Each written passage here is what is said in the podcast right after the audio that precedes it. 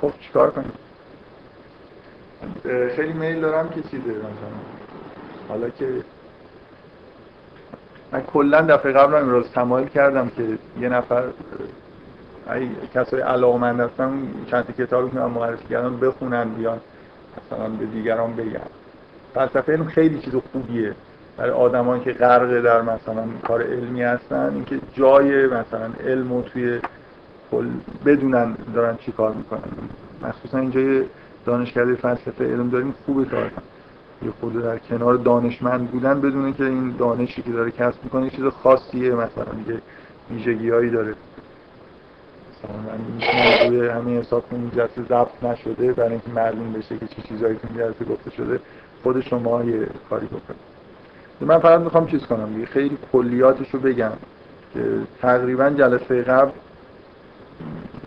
قسمت عمده جلسه در مورد عقاید آدمی بود به اسم فایرابن یه فیلسوف علم چیزه. آنارشیسته. و آدم خیلی مهمی هم هست. من شما هر کتاب فلسفه علمی رو که بردارید حالا اگه خیلی به عقاید آنارشیستیش اشاره نشده باشه به یه سری کارهایی که خیلی مهم بودن از نظر فلسفه علم حتما اشاره شده. یه کتابی داره به اسم بر روش.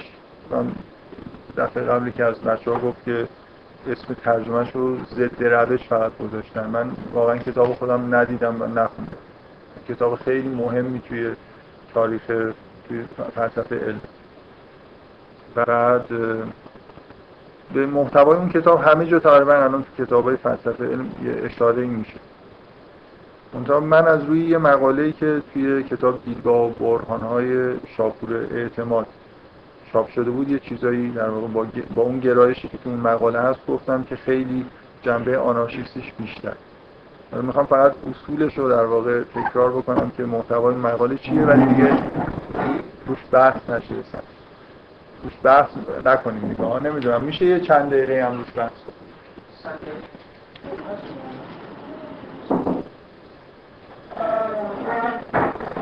خب. اولین نکته ای که فایرابن اشاره می‌کنه بهش مثلا خیلی اهمیت میده. اون جنبه ای که به اصطلاح به عقایدش جنبه آنارشیستی هم میده اینه که معتقده که علم در واقع مثل خیلی از سنت هایی که همیشه در طول تاریخ حاکم بودن اینجوری تبدیل به سنت مثلا سالهای اخیر دنیا شد قرنهای اخیر شد. اول یه با این مثالی جلسه قبل شروع کردم. کلا یه فکت خیلی کلیه که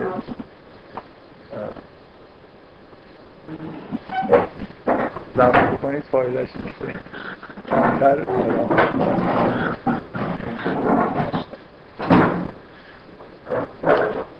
خب. یه, یه فکت خیلی کلی اینه که هر چیزی که تبدیل به سنت میشه یه جوری جنبه انقلابی خودش رو از دست میده تبدیل به یه چیزی میشه که یه مثلا به اصطلاح مکانیسم های مربوط به حفظ قدرت رو توی خودش در واقع ایجاد می‌کنه. هر چیزی که تبدیل به سنت میشه یه جوری نیاز پیدا می‌کنه به اینکه آدمای غیر نخبه رو عوام رو حالا من این کلمه عوام خیلی خوشم نمیاد عوام رو یه جوری حفظ بکنه برای خودش. در نتیجه جنبه روشنفکرانه و خیلی جنبه مثبت خودش از دست میده. من به عنوان مثال خیلی بارز وضعیت مارکسیسم رو در واقع مثال دارم که هیچ تئوری شاید تو دنیا نباشه که به اندازه مارکسیسم روی انقلابی بودن تاکید کرده باشه. ولی وقتی خود مارکسیسم یه جایی مثلا حکومت رو به دست می‌گیره و حاکم میشه تبدیل سنت میشه دیگه اون جنبه روشنفکران و انقلابیش یه جوری توی حاشیه قرار می‌گیره همه ایدئولوژی ها اینجوری هست. یعنی خود همه ادیان یه جوری وقتی شروع میشن جنبه انقلابی دارن بر علیه سنت جامعه خودشون در واقع قیام کردن ولی بعدا وقتی حاکم میشن یه ویژگی های در واقع مشترک بین همه سنت ها رو پیدا می‌کنن. دوگم بودن دیگه. دوگماتیسم یه ویژگی سنت این که به راحتی اجازه نمیده که یه آدمی که به این سنت پایبند نیست حرف خودش رو بزن و علم هم از نظر فایرابند علم در واقع یه همچین ویژگی پیدا کرد. یعنی تبدیل به سنت شده بنابراین یه سری ویژگی های سنت رو پیدا کرده دیگه چیز انقلابی نیست. اون جلسه قبل یه شرح عمومی از دید از دید کاملا مثبت. علم که حرف از علم که می‌زنیم منظورمون در واقع ساینس علم تجربه.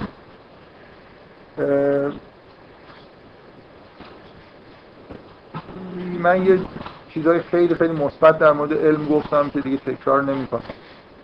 در واقع این جلسه قبل یه عنوان کلی تری داشت از بررسی کردن علم. من اینو یادآوری بکنم در مورد چیزی که این جلسه قرار ادامه بدیم در مورد تاثیر تعلیمات عمومیه که ما دیدیم.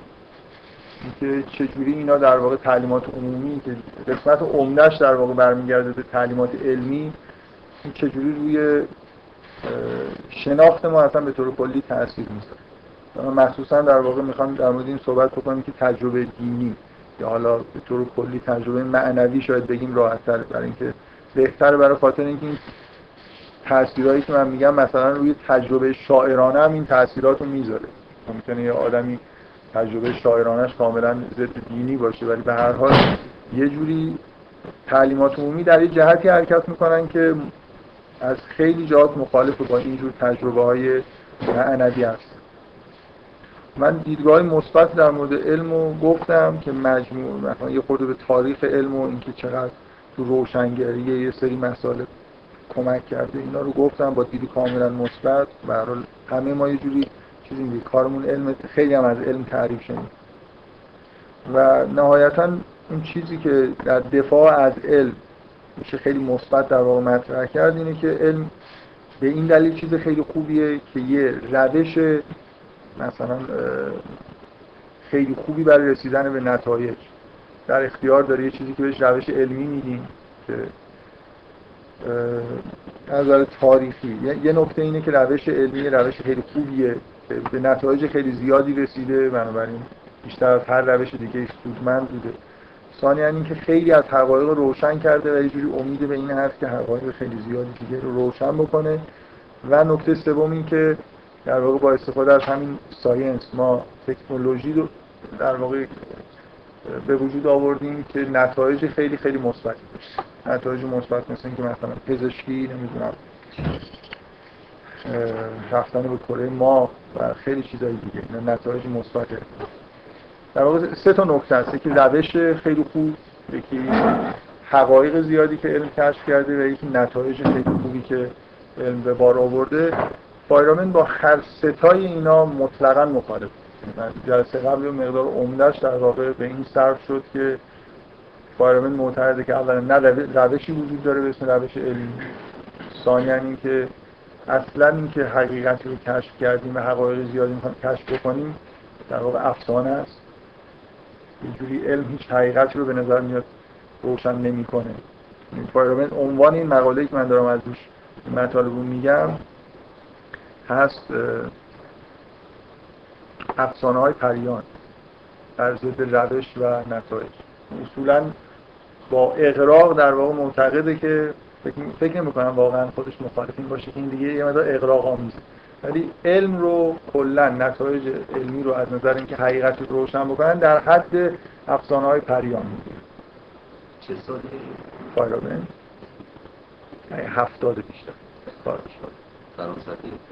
فایرابن فکر می‌کنم آمریکایی. انگلیسی پول فایرابن اینجا شد روزی ببینیم که منظورش چی از این که نتایج تولید بیشتر به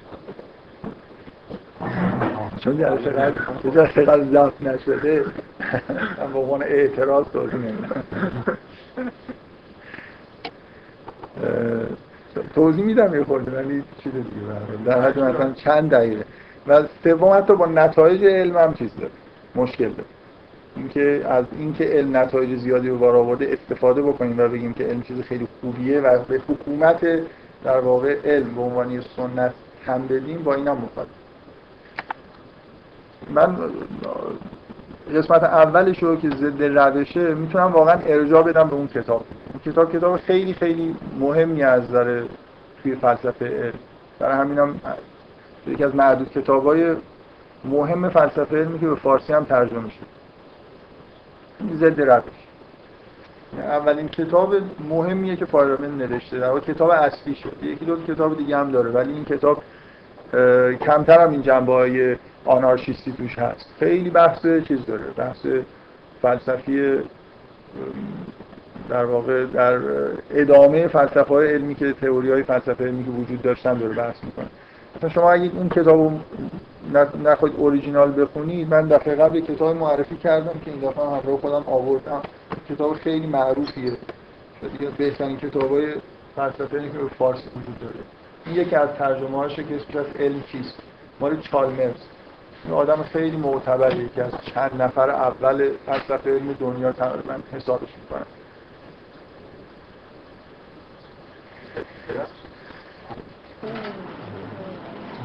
خب ما به احترام آقای فرداد خود سکوت. من اصلا عادت دارم توی جمعی باشم سر سر این آقای فرداد صندلی نیست بشینم یه دونه اون اتاق- هم باید صندلی باشه. خوب نیست من توی جمع با سر به سر من بکنم.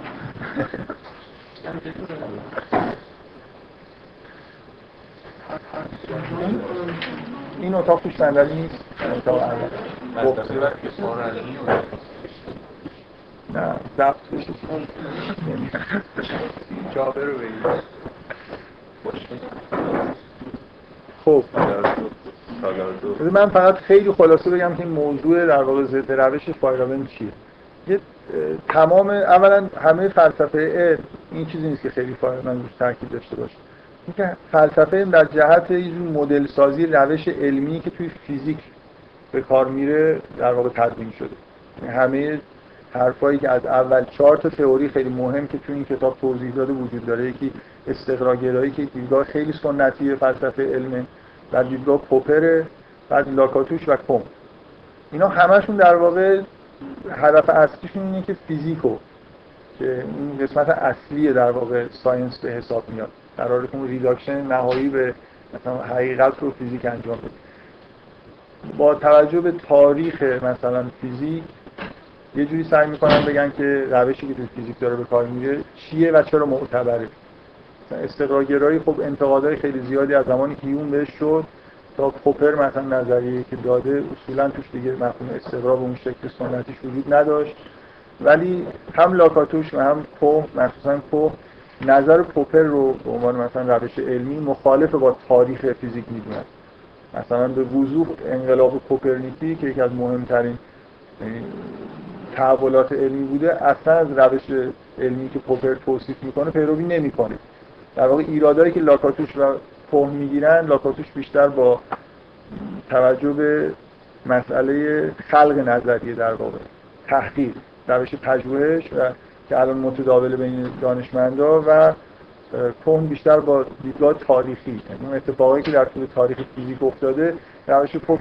نظر پوپر رو حتی در مورد تاریخ و روش علمی متداول توی فیزیک معتبر نمی‌دونه و خیلی در واقع نظریه پیچیده تری داره. مثلا من رو به عنوان همجوری اشاره بخوام بکنم کوه فرق می‌ذاره بین نظریه علمی و انقلاب. معتقده که دو تا مکانیسم وجود داره. یکی اون که توی انقلابای بزرگ علمی ما می‌بینیم و یکی همون که توی مثلا نظریه های ساده علمی. بنابراین بذار حرف در واقع حرف اصلی فایرابن توی اون ضد روشش که خیلی حرفای پیچیده هم می‌زنه به دلیل اینکه بحث‌های فلسفه خیلی پیچیده شده اینه که چیزی به اسم روش علمی قابل چیز نیست قابل برداشت نیست از تاریخ علم. یعنی اینجوری نیست که ما بتونیم به طور مدون بگیم که فیزیک حتی در واقع اون چیز بخش اصلی فل... نظریه های فلسفه علم تشکیل میده. بتونیم بگیم که یه نظریه خیلی ثابت یه روش خیلی ثابتی وجود داره. همه هم باید از این پیروی بکنن و اگه غیر این باشه اینطوری نیست. معتقده که باید آزاد باشن دانشمندا خلا... حتی در روش بتونن خلاقیت به خرج بدن. تا حالا معتقده که اینجوری بوده. یعنی کسی معتقده که این ضد روش یعنی اینکه اصولا روشمند کردن و تدوین روش بر اساس تاریخ یا هر چیز دیگه نه تنها مفید, مفید نیست مضر می‌دونه اینو. برای خاطر اینکه واقعا عملا شما تو هر مقطع تاریخی بخواید روش تدوین بکنید می‌بینید که یه کار علمی با خلاف اون در واقع انجام شد. این یه نکته است که فایرابن در واقع به عنوان یه فیلسوف علمی که در مقابل سایر فیلسوفای علم داره حرف می‌زنه این حرف خودش در واقع به نحوی بیان کرده خیلی دقیق و مثلا علمی این حرفا رو میگه. نکته دیگه که الان توی مثلا دهه اخیر خیلی بهش توجه میشه اینه که مثلا فرض کنید کاملا این دیگه الان بحث روزه که بیولوژی اصلا روشش با فیزیک یکی نیست. و مطمئنا این از قدیم هم حرفی بود که خیلی زیاد در موردش صحبت میشه تو علوم انسانی مثل روانشناسی جامعه شناسی اینا از روشی که شبیه روش فیزیکی باشه پیروی نمی‌کنن. بنابراین توی این مجموعه که ما الان علم می‌دونیم هیچ چیز متحد کننده ای به عنوان روش علمی واقعا وجود نداره. ممکنه یه شباهت هایی بین بعضی از روش ها توی یه علم با روش دیگه باشه یا بین بعضی از نظریه های علمی داخل علم وجود داشته باشه. ولی این نه تنها وجود نداره خوبم نیست که به نظر فایرابن وجود داشته باشه. یعنی خوب نیست که ما یه چارچوب تعیین بکنیم بگیم که روش علمی یعنی این. بنابراین نازیدن مثلا علم به این که میگه روش مدونی وجود داره که بر اساس اون یه نتایجی به دست میاره درست نیست. واقعا این این فکت یه جوری تثبیت شده است که ما چیزی به اسم روش علمی نداریم. این, یه نکته که در واقع محتوای یه بخشی در واقع از محتوای کتاب ضد روشه.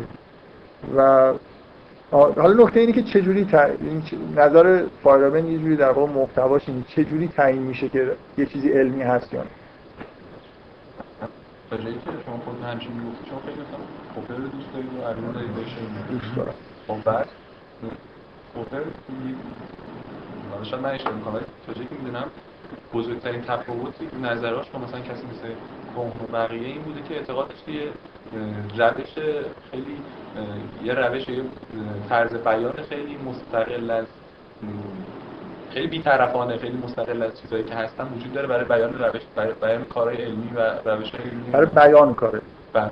نه برای نه برای اینکه مثلا لاکاتوش همه حرفش اینه که وقتی که نفر داره نظر علمی رو در واقع به وجود میاره از نمی‌تونه از متد پوپر نه تنها نمی‌تونه نمی‌کنن اصلا نه واقعیت تاریخی اینه نه اینکه خوبه که از اون روش در واقع پیروی بکنن مثلا اینه که توی در واقع لاکاتوش و کو مشکلشون اینه که ما می‌خوایم یه جوری پوپر ببینید یه بحث خیلی نظری داره که خوبه که اینجوری باشه. می‌خواد از دست استقرارگرایی فرار کنیم که خیلی مشکل داره.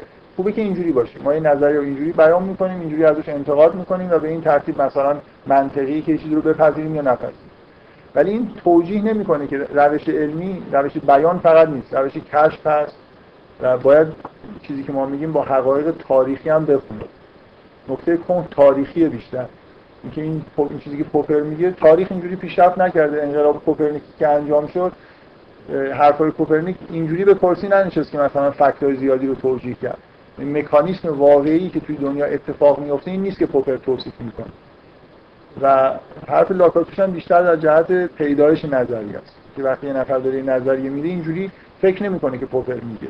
پوپر بیشتر در واقع یه جوری یه سبک خیلی خوب بیان رو در واقع داره میگه. که نظر علمی چجوری بیان بکنیم و مثل اینکه بیشتر داره توصیه می‌کنه که اینجوری باشه خوبه.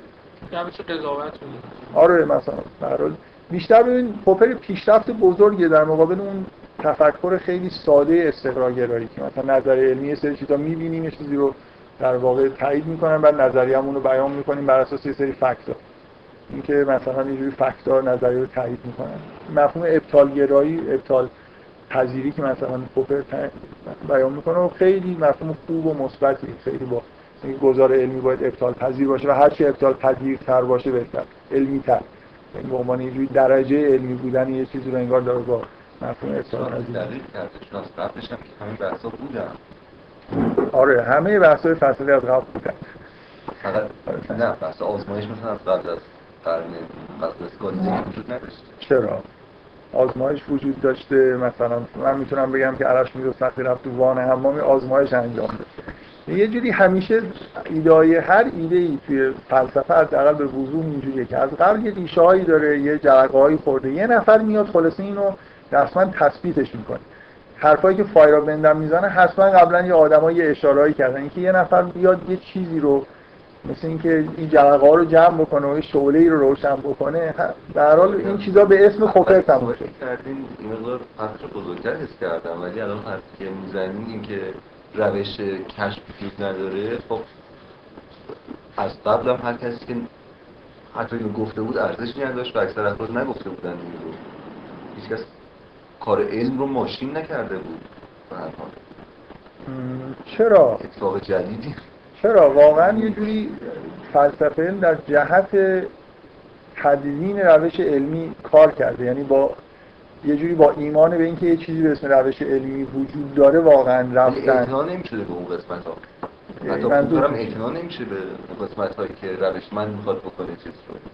کار کشف علمی رو کار درست کردن نظریه خب در دوران خودش یعنی آدمای اعتبار علم به این نیست که نظریه از کجا میاد به آزمایشی که نظریه رو تایید می‌کنه یا رد این چیزی که دارید میگید خیلی باز پوپریه دیگه. من, من فکر کنم واقعا بد نیست این کتاب بد نیست یه نفر بیاد این کتاب اینجا بگه. این حرفای کهن و لاکاتوش حرفای اساسیه. یعنی اصولا شما باز دارید با دیدگاه پوپری نگاه می‌کنید. که یه نظریه داده میشه بعد آزمایش تاییدش می‌کنه قوی میشه و اگر ابطال نشه میمونه. یعنی اینا معتقدن که واقعیت تاریخی این نیست و کشف مثلا تدوین نظری بر اساس چیزای دیگه قطعا رفت داره. آره یعنی پوپر خیلی به نظر میاد که مثلا اون آزمایش اون آزمایش وقتی اعتبار داره به اینم اعتبار میده. هر چقدر چیزای دیگه هم تو من نمی‌خوام وارد بحثش بشم. قرار شد که دفعه قبل هم حتی تو این قسمت من زیاد بحث نکردم. برای اینکه فکر می‌کنم که خیلی پیچیده تر از این حرف هست یعنی تا سایر نظریه های موجود تو فلسفه علم اینکه ندونه. و حرفای خیلی دقیقی که زده شده ندونه اصلا حرف فایربند هم نمی‌فهمید یعنی به نظر من خود روی این بحث نکنیم. همینقدر بدونیم که یه همچین چیزی ابهامایی وجود داره که حتی توی فیزیک. این چیزهایی که شما در مورد آزمایش میگی تو روانشناسی که آزمایش نداریم تو بیولوژی آزمایش انجام نمیشه. می‌خوام میگم روش, روش علمی یه چیز سراسری حتی تو فیزیک نداریم با کارهایی که فایربند کرده. یه جوری به نظر میاد که چیزی توی فیزیک به اسم روش علمی نداریم. بیولوژی هم قطعا آزمایش داریم توی روانشناسی هم قطعا آزمایش داریم. نداریم. آخه ببینید- میاد وقتی میشه که نتیجه آماری می‌گیریم این آزمایش داره آخه واقعا ببینید اینجوری بخواید بحث بکنید نتیجه جوری گرفتن این آزمایش. این اینجوری بحث کردن یه جوری مثلا طبیعیات یونان رو هم ممکنه شما بگید یه چیزایش آزمایش. در حال مثلا خب یه چیزای کارش آزمایشه ولی آزمایش اونجا نه، اصلا- یه کار پذیرفته شده ای وجود نداشت من ترجیح میدم چیز نکنم واقعا. در مورد این چیزای دقیق بحث نکنم. واقعا اینجوری نیست. یعنی اینکه علم یه گرایشی به تجربه داره ولی ما تعریف دقیقی از آزمایش نداریم که چه چیزی آزمایش علمی حساب میشه. از مثلا جامعه شناسی به جای دیگه شما مفهوم آزمایش در نظرتون تغییر می‌کنه. من تا که می‌دونم نقطه اساسی که ضربه رو وارد می‌کنن روی مسئله تعبیره. اینکه آزمایش بدون تعبیر آزمایش فقط یه مشت عدده یکی از مشکلات در واقع اینه که اصولا آزمایش بدون نظریه وجود نداره. هر اندازه‌گیری مسبوق به نظریه است. یعنی شما دستگاهی رو می‌سازی که چیزی رو اندازه بگیره که نظریه به شما میگه. بزرگی نیست البته. هست. چرا؟ خیلی مشکلات اصلا بزرگ. مشکل بزرگی نیست. خب شما اگر تایید شد با اون آزمایش ها خب تایید شده. تا وقتی که نه، کسی نه. دیگه آزمایش دیگه نیاره. نه، واقعا تعبیره که دقیقا همه بحثایی که برای تفسیر متن توی مذهب اومده رو در مورد علم هم میشه اعمال کرد. خب آره. ضربه که به علم زدن نه روی روش علمی. نه چرا؟ ببین متحد نبودن روش علمی. متحد نبودن ملاک هایی که روش رو در واقع علمی میشه اسمشو گذاشت یه ضربه ایه که در حال در دهه هفتاد به این ور زدن. از فقط مسئله آزمایش از همون قرن 16 هم مسئله آزمایش بوده جز آزمایش نبوده. نه آخه شما یه جوری میگید که آز- روش علمی چیه؟ باید توصیفش بکنید دیگه. فقط آزمایش انجام دادن نیست. روش علمی چیز بزرگتر از این حرف هست یعنی اینکه مهم نیست. نه.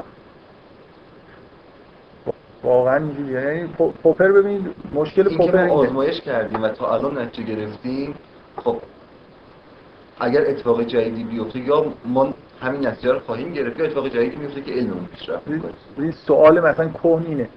شما تاریخ انقلاب کوپرنیکی رو که می‌خونید هیچ ربطی به این چیزی که پوپر میگه نداره. یعنی چجوری حرف کوپرنیک جا افتاد؟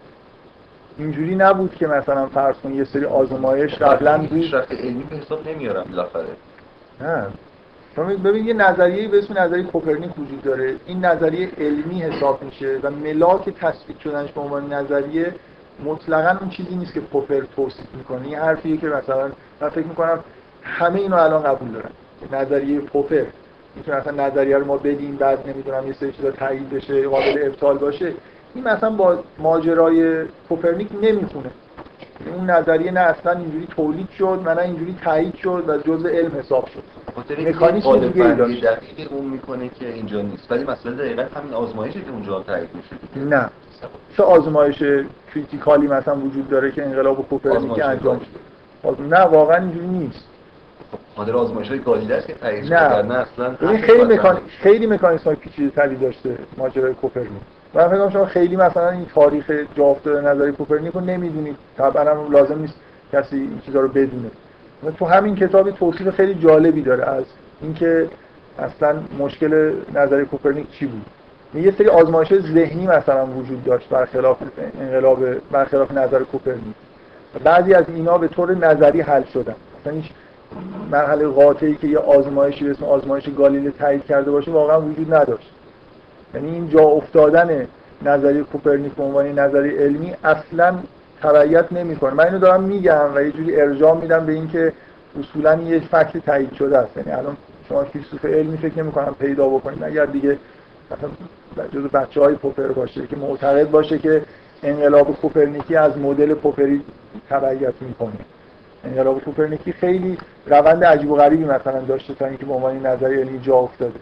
ملاک های دیگه ای وجود داره. پوپر خیلی ساده داره برخورد می‌کنه با مسئله. یه چیز خیلی کلی و خوب میگه برای اینکه جلوی انتقادایی که نسبت به استقرا میشه رو بگیرن. ولی اینجوری نیست که واقعا مثلا ما بتونیم بگیم که روش پوپری یه جوری روش علمیه چیزی که پوپر توصیف می‌کنه. کما اینکه خیلی جای دیگه هم مشکل داره. مفهوم آزمایش مشکل داره. همین مسبوق بودن آزمایش نظریه مشکل داره. اینکه الان مثلا بیولوژی تا چه حد با روش ها مکانیسم هایی که نظریه توش تولید و تایید میشه با روش های فیزیکی یکی هستن یا نه واقعا این موضوعی که مثلا سالهای اخیر خیلی روش بحث میشه. فکر می‌کنم کاملا جا افتاده که خیلی متباینه. نظریه روش علمی تو بیولوژی و روش فیزیک خیلی فرق داره. من اینو فقط دارم اشاره می‌کنم. فیزیکدان خیلی راحت بیولوژی کار می‌کنن واقعا فرق خاصی نباید داشته باشه. ولی داره حالا به هر حال اینجور بحثایی که میشه من خیلی چیز نیستم واقعا من حتی یه دونه مقالم در مورد روش‌های مورد بیولوژی بیولوژی چیزی نخوندم ولی خب اکثر فیزیکدانان بیولوژی هم کار می‌کنن و اکثر بیولوژی کارها هم فیزیکدانن باشه حالا به هر حال این دلیل نمیشه که روشی رو اونجا به کار می‌برن. مثل اینکه وقتی یه نفر میاد روانکاوی کار می‌کنه خب دلیل نداره شکل که ظاهریش مطمئنا این یک چیز نیست. ولی ماهیت قضیه همونه. حالا واقعا بذار اینجوری نیست. خیلی داریم چیز می‌کنیم من نمی‌خوام روی این بحث بکنم. خیلی سعی کردم جلسه قبلم اینجوری در واقع بحث رو پیش ببرم من دارم دیدگاه یه آدم دیگر اینجا تشریح می‌کنم که خیلی مجبور نشن که جای فایرابند بشینه از جزئیات مثلا حرفاش دفاع ببین بذارید فایرابند می‌خواد یه نتیجه بگیره. از اینکه روش علمی به طور مدون وجود نداره. الان الان شما برید تو فلسفه علم بگید که روش علمی چیه نمی‌تونن یه box مثلا چیزی بذارن جلوتون بگن این روش علمی وجود نداره. یعنی حتما می‌تونید بهش ایراد بگیرید این با یه سری چیزایی مثلا فعالیت علمی نمی‌تونید. خب یه جوری به نظر میاد که اون دیدگاه خیلی ساده ای که ما یه روش خیلی مدون و خوبی داریم به قول شما آزمایش مثلا. روشی داریم که می‌تونه یه مکانیسمی رو بگه که این علمیه مثلا این نظریه نیست یه هم چیزی وجود نداره. خب فاربنی بحثش در واقع گرایشش به اینه که پس چجوری یه چیزایی علمی و غیر علمی شناخته میشن و معتقده که جامعه علمیه که تشخیص میده چیز علمی یا غیر علمی. یعنی الان مثلا فرض کنید علمی یا غیر علمی یا درست کنه نه علمی و غیر علمی. درست. الان مثلا این بحثایی که من دفعه قبل فکر کنم زیاد در مورد پزشکی رو مثال آوردم. در مورد پزشکی و این پزشکی های به اصطلاح آلترناتیو وجود داره روش های آلترناتیو مثل هومیوپاتی یا طب سوزنی یا خیلی چیزایی دیگه. چه جوری تعیین میشه که هومیوپاتی مثلا فرض کنید علمی هست خلاصه یا نیست؟ این چیزی که شما میگید ممکن در موردش صرف کنه دیگه. یعنی من یه روشی برای معالجه دارم می‌تونم بیمارای زیادی رو بیارم. اینا رو اگه مثلا با آمار خوب اینا معالجه شدن بگم این روش علمیه. آزمایش دارم انجام میدم. و اگر ولی- این کارو بکنیم قطعا پذیرفته میشه. و قطعا پذیرفته نمیشه. میشه. نه ببینید ال- الان پذیرفته. شخص خاص طبعا نباید بستگی پیدا نه. ببینید الان من دارم ببین در مورد واقعیت داریم صحبت می‌کنیم. در مورد یه چیزی به اسم science که از نظر فایرابند حاکمه. مثل حکومت در واقع تعیین می‌کنه قانونگذاری می‌کنه حتی برای خودش. تو دانشگاه چه چیزی باید تدریس بشه و چه چیزی تدریس نشه؟ چه چیزی آلترناتیوه؟ چیزی توی بدنه مثلا science ه چه چیزایی به مرکز science نزدیکن اینا با فرمول بندی شده نیست. یعنی اینجوری نیست که مثلا بگیم که ملاک اینه که روشش به این روشی که من میگم نزدیک باشه. واقعیت این نیست. یعنی الان هومیوپاتی آلترناتیو. در حالی که فوق العاده آمارای زیادی منتشر کردن از موفقیت کار خودش چرا پزشکی خودش رو منتشر کرده؟ تو جاهای معتبر بالاخره منتشر شده. اعتبار یعنی جامعه علمی چیزی رو معتبر می‌کنه. جامعه علمی داره مقاومت می‌کنه. چرا؟ این حرف الان جامعه علمی اینه که تا وقتی که شما به ما نگید که این دارویی که در واقع بیمار داره مصرف می‌کنه از نظر شیمیایی با توجه به علمی که ما به فیزیولوژی و آناتومی داریم چه, چه جوری داره تاثیر می‌ذاره ما حرف شما رو قبول دقت می‌کنید؟ اصلا مسئله آزمایش نیست. مثلا اینی که یه جور reduction مهمه. اینکه مثلا من این اثر رو یه جوری بتونم reduction ش رو انجام بدم در حد شیمی مثلا بیارمش. این یه ایدئولوژیه. اینجوری این در واقع من خودم یه روز واقعا از دانشگاه خونه همینجوری اتفاقا در تلویزیون رو باز کردم شبکه 4 داشت برنامه پخش می‌کرد که منم از وسط دیدم فوق این جالب. یه برنامه بود سه تا از پزشکای بزرگ ساکن تهران این ور نشسته بودن از آقای پروفسور لطفی که بهترین متخصص مغز اعصاب ایران هست اینجا نشسته بود. سه تا جوون هم اینور نشسته بودن یه خانم دو تا آقا که همشون حدود 30 سال داشتن اینا هومیوپاتی داشتن از هومیوپاتی دفاع می‌کردن و اون سه نفر داشتن با اینکه هومیوپاتی در واقع یه چیزیه که علمی نیست مخالفت می‌کردن و اینکه این آلترناتیو مثلا حالا حد اکثر می‌خواید مثلا مطلب داشته باشید. الان بحثی که تو ایران مدتی شده دیگه. کیا اجازه تبابت دارن؟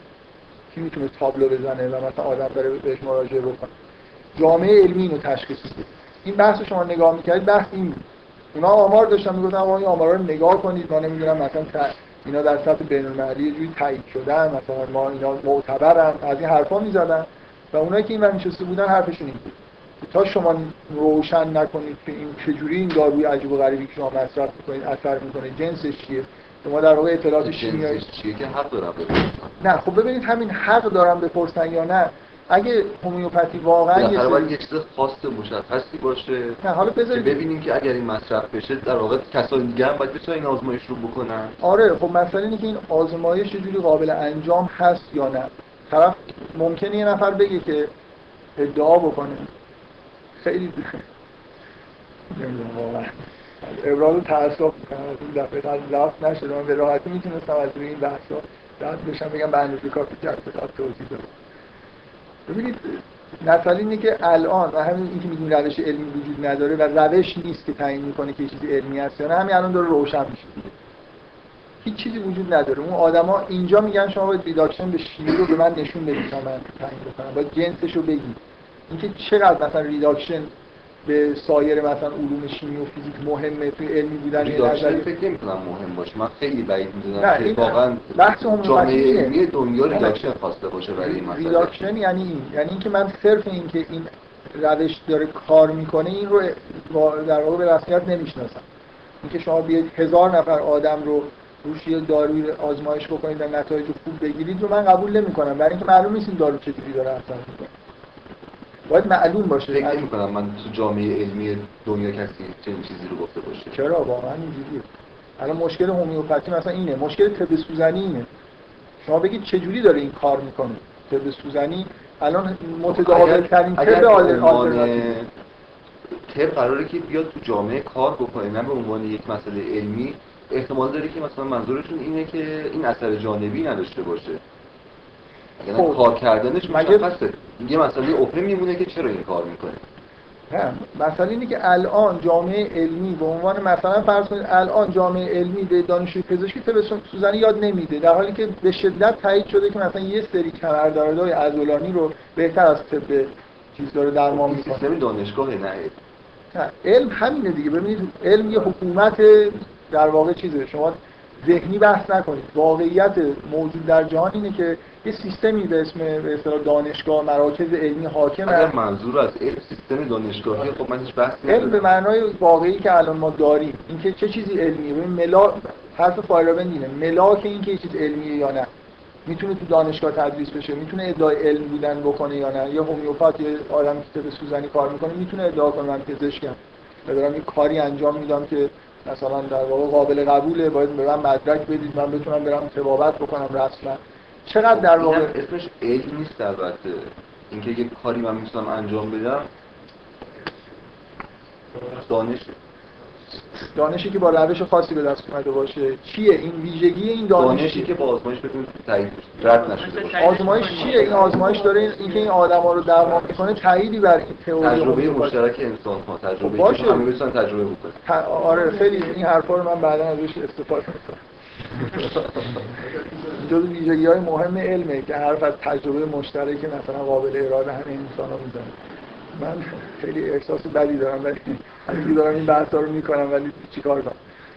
یه ببینید نکته نکته اصلی موضوع اینه که روش علمی تعیین نمی‌کنه که یه چیزی علمی هست یا نه. آزمایش به معنای اینکه اگه الان همه هومیوپاتا بیان اصلا طب سوزنی دیگه آزمایش شده است دیگه هیچ کی شک نداره. الان طب سوزنی معتبرترین طب آلترناتیو. ولی science حساب نمیشه. چرا؟ برای خاطر اینکه توضیح نمیدن که از نظر مثلا آناتومی یا فیزیولوژی این روشی که اینا به کار می‌برن چه جوری اثر می‌کنه. دقت می‌کنید یه جوری در واقع شهود پشتشه پشت روش طب سوزنی به خاطر اینکه نظریه وجود نداره. نظریه نداره. اصلا نظریه واقع reduction نمیشه به حال شیمیایی. لازمه science نظریه هم هست دیگه. هم هست. خب به هر اینکه روش علمی وجود نداره همینه. نظریه یعنی, نیست. یعنی فقط فقط آزمایش نیست. فقط نظریه نیست. در هر موردی که شما نگاه می‌کنید جامعه علمیه که تصمیم می‌گیره چه چیزی رو بپذیره و چه چیزی رو نپذیره و هیچ وقت ملاکای مشترک وجود نداره. این واقعیت حال حاضر دنیاست.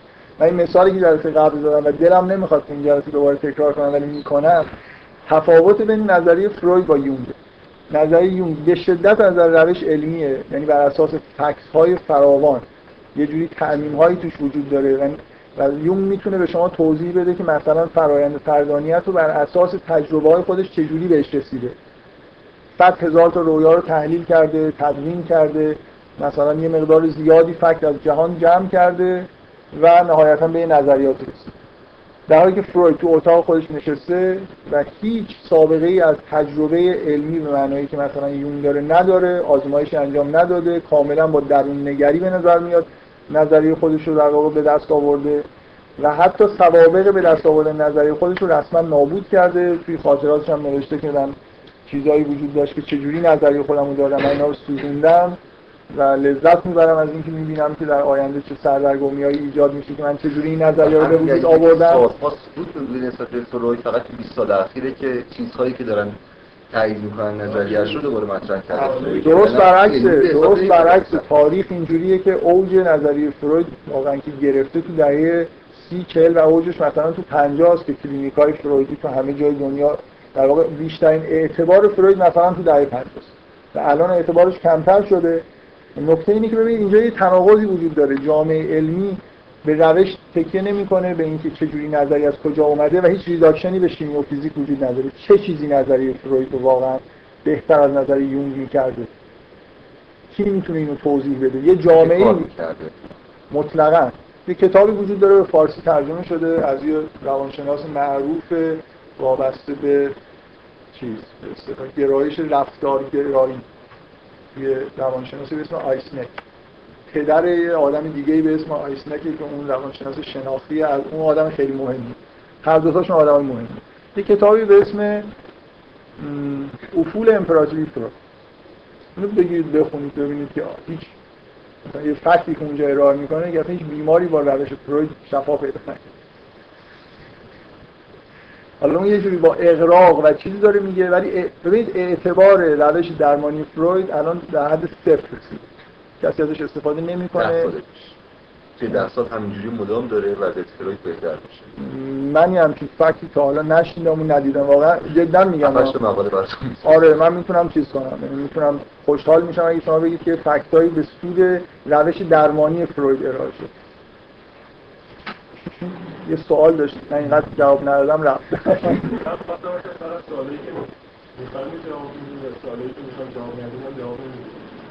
سوالایی که می‌پرسید رو در هر صورت من بعضیاشو جواب میدم بعضی رو جواب نمیدم نمیدم معمولا سعی می‌کنم جواب. خب.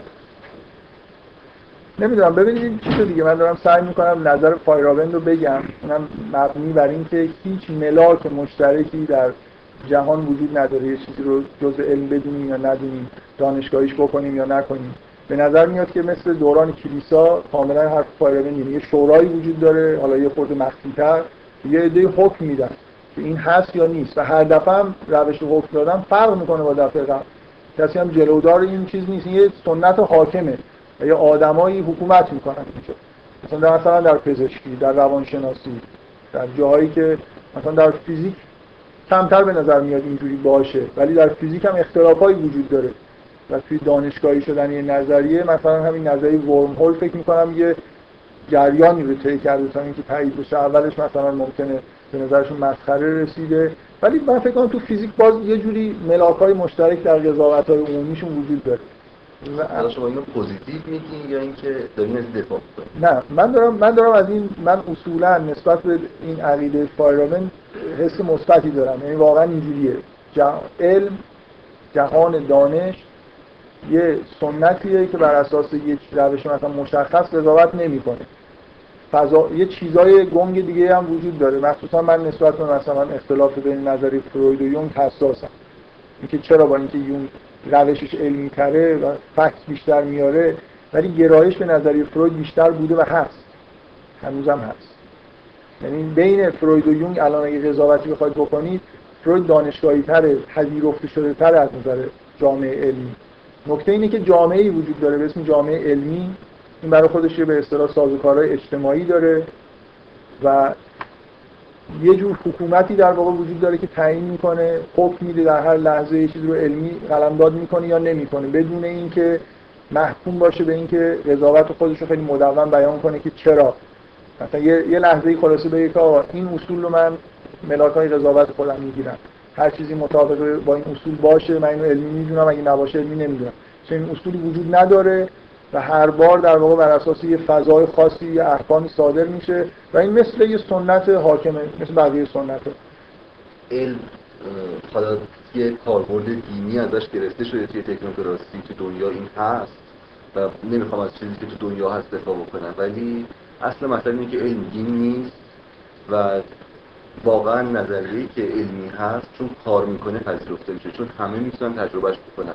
و مطلب مهم توی علم اینه که همه می‌تونن بفهمنش. چون همه می‌تونن بفهمن که این اعتبار علمی ایجاد میشه هیچ اعتبار دیگه ای نداره. خب من ب... نه من بحث فایرابندم اصولا مخالفت با علم نیست مخالفت با science نیست. مخالفت با این چیز موجود تو دنیاست. سنت این که ببینید فایرابند معتقده که در واقع همون مکانیسم های سنت شدن تو علم به وجود اومده. یعنی راه نمیدن به روش های آلترناتیو. سرمایه گذاری نمیشه. یه جوری یه سنت دیگه مثل بقیه سنت های چیکار می‌کنن؟ مخالفین خودشون به نوعی سرکوب می‌کنن یا به حاشیه میکشونن. فارابن یه حرفی که تو همین مقالش می‌زنه اینه که ممکنه یه دفاع بکنن که کلیسا خیلی تر رفتار می‌کرد. و الان خب مثلا حد اکثر طرف از دانشگاه اخراج میشه یا فرض کنید که نظریاش خیلی جای چاپ نمیشه یا روش سرمایه گذاری نمیشه. فایرمن جوابش اینه که خب دنیای ما دیگه اونقدر خشن نیست. الان در حدی که ممکنه با خشونت رفتار در حد نهایی مثلا خشونت ممکن رو اینکه طرف شغلش رو از دست بده و یه در علیهش تبلیغاتی بشه الان انجام میدن. مثلا هر اکثرش اینکه شکنجهش نمی‌کنن برای اینکه الان اصولا توی حداقل جهان غرب کسی رو سعی می‌کنن کسی رو شکنجه نکنن. تجربه عمومی شخصی. تجربه عمومی. یعنی همه می‌تونن تجربه. عمومی بودنشه و اینکه مثلا فرض کنید که و همه می‌تونن بفهمن تجربه علمی پدیده اجتماعیه. چجوری کنن؟ که هر کسی در درون خودش قبول کنه تو من دارم خب حالا بذارید بذارید اصلا وارد همه اینو قبول نداره. الان ما چیزی همه اینو قبول نداره. نه نه یه لحظه ما الان این بحث این بحثی که الان من داشتم می‌گفتم چیز نیست. یه جوری به نظر میاد مربوط نیست. این مقایسه کردن دین و علم. مثلا اینه که علم قضیت موجود علم اینه. فایرابند نه فایرابند من من نه کسی دیگه فکر نمی کنم با وضعیت موجود علم است. سیستم دانشگاهی تا حدی نه نه نه. باید بگیم علم. شما, شما وقتی که میگید علم پدیده اجتماعیه دقت بکنید که عوارض این حرفی که می‌زنید. علم یه پدیده علم به عنوان یه ذهنیت یه بار می‌گیریم علم به عنوان در واقع ایده علم یه بار به عنوان چیزی که وجود داره. نه نه نه. اصلا ببینید علم یه پدیده اجتماعی واقعا نیست یعنی ساینس فقط یه چیزی نیست که برای اینکه چون اصول مدون نداره. علم خودش هم اجتماعیه. ولی الان شما به عنوان یه ایده علم رو نمی‌بینید. به عنوان یه پدیده اجتماعی موجود داری می‌بینید یه دانشگاه داری ایده مبهمیه به تا وقتی که ت- یعنی من چون روش علمی به صورت مدون وجود نداره اینکه معلوم نیست که علم چیه. یعنی علم قابل تعریف نیست. بنابراین یه ایده مبهم خوبه و این نتایجی میده. مثلا فرض کنید دفعه قبل اینجا بحث این شد که آیا ریاضی کردن مثلا ریاضی بودن مدل جزء ساینس هست یا نیست؟ خب، بعضی جاها خیلی مهمه که حتما مدل جنبه کمی داشته باشه بعضی جاها به نظر میاد مهم نیست. اصولا ما چیزی به اسم علم برای ما قابل تعریف نیست. که بخوایم اینو تفکیک بکنیم از اینکه یه موجودیت اجتماعی داره. بنابراین- که می‌دونیم و تا حد زیادی کوپر دقیقش کرده. خب خب ببینید شما دارید چیز می‌کنید. یعنی از این نظر خاصی دفاع می‌کنید که حداقل من یه بار از خود شما خودم از این اینجور اظهار نظر رو دوست ندارم. ولی شما اینجا مثلا از گرایش عمومی توی یه نظریه مثلا هرمنوتیک حرف زدید. گرایش عمومی توی فلسفه علم الان اینجوری نیست که پوپر خیلی حرفاش ارتباط به واقعیت. شما دارید از یه چیزی خود قدیمی دفاع می‌کنید که من خودم خیلی بهش سمپاتی دارم. ولی اونقدر دقیق نیست و اونقدر قابل انطباق به نظریه علمی نیست که بشه به عنوان یه چیز علمی ازش دفاع کرد. ادعای انطباق با نظریه های علمی نداره. وال- اگر منطبقی نیستن خب حد اکثر نتیجه اینه که دستگاه دانشمندان امروز ما خوب کار نکرده. خب آخه این که یه این که به جای اینکه ساینس رو به عنوان یه چیز موجود. حالا چه اجتماعی چه یه ایده در نظر بگیریم. بعد مثلا یه ملاکایی رو خودم ذهنی بگم. بعد بگم اینا اگه مطابق این نیستن مشکل از ایناست مشکل از این ملاک من نیست. این دیگه خیلی چیزه. یه تحمیل کردن یه چارچوب ذهنی خیلی خاص. به یه چیزیه که ارزشش ارزش عمدهش از نظر مردم که داره کار یک مسئله آزمایشه و فقط من- مسئله آزمایشه. من. من برم تو قالب جلسه قبل خودم. این دفعه کمتر از اون قالب در اومدم. من دارم در مورد عواید آدمی مثل فایرابن بدون اینکه سمپاتی داشته باشم حرف می‌زنم. بنابراین دفاع نکنم.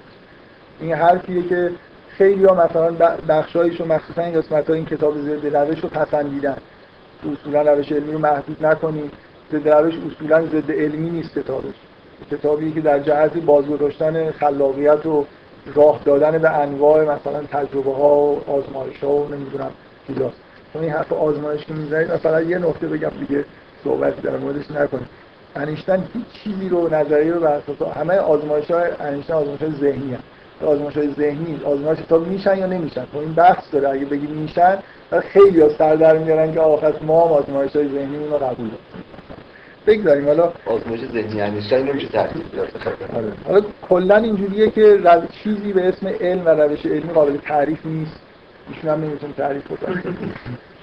یعنی واقعا من اون دفعه هم آقای درخشانی جای شما نشسته بود و یه جوری موضوع دفاع از روش علمی داشت. این آخرش اینه دیگه. مثلا یه هفته فرصت دارید یه عبارتی به عنوان روش علمی اینجا بیارید مطرح بکنید بعد روش بحث بکنید. روش علمی یعنی چی روش علم... روشی که دانشمندا و علم باش تولید شده. و, یعنی اینکه و اگر یک ماشینی که علم تولید بکنه. خب این وجود نداره. نه، روشی که من اول بحثم گفتم نه نه. نه روشی که من بر اساس اون بتونم قضاوت بکنم که الان یه نظریه علمی هست جز ساینس حساب میشه یا نمیشه؟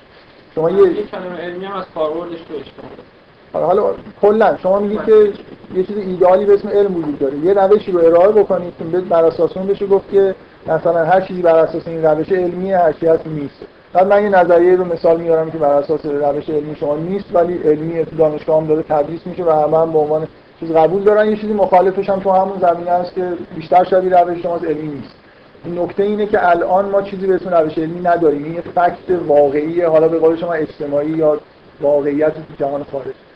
من ممکنه تو ذهن خودم مثلا پوپر رو بپسندم و دوست داشته باشم که علم بر اساس این مبنا کار کنه ولی از من دوست ندارم. علم بر مبنای مثلا صرفا پوپر کار بکنه حالا. ولی کلا اینجوری نیست که ما بتونیم بگیم که یه چیزی به اسم روش علمی و چیزی که بر اساس این تولید میشه علم وجود داره. واقعا این یه فکت می‌تونید چیز کنید ابطال کنید.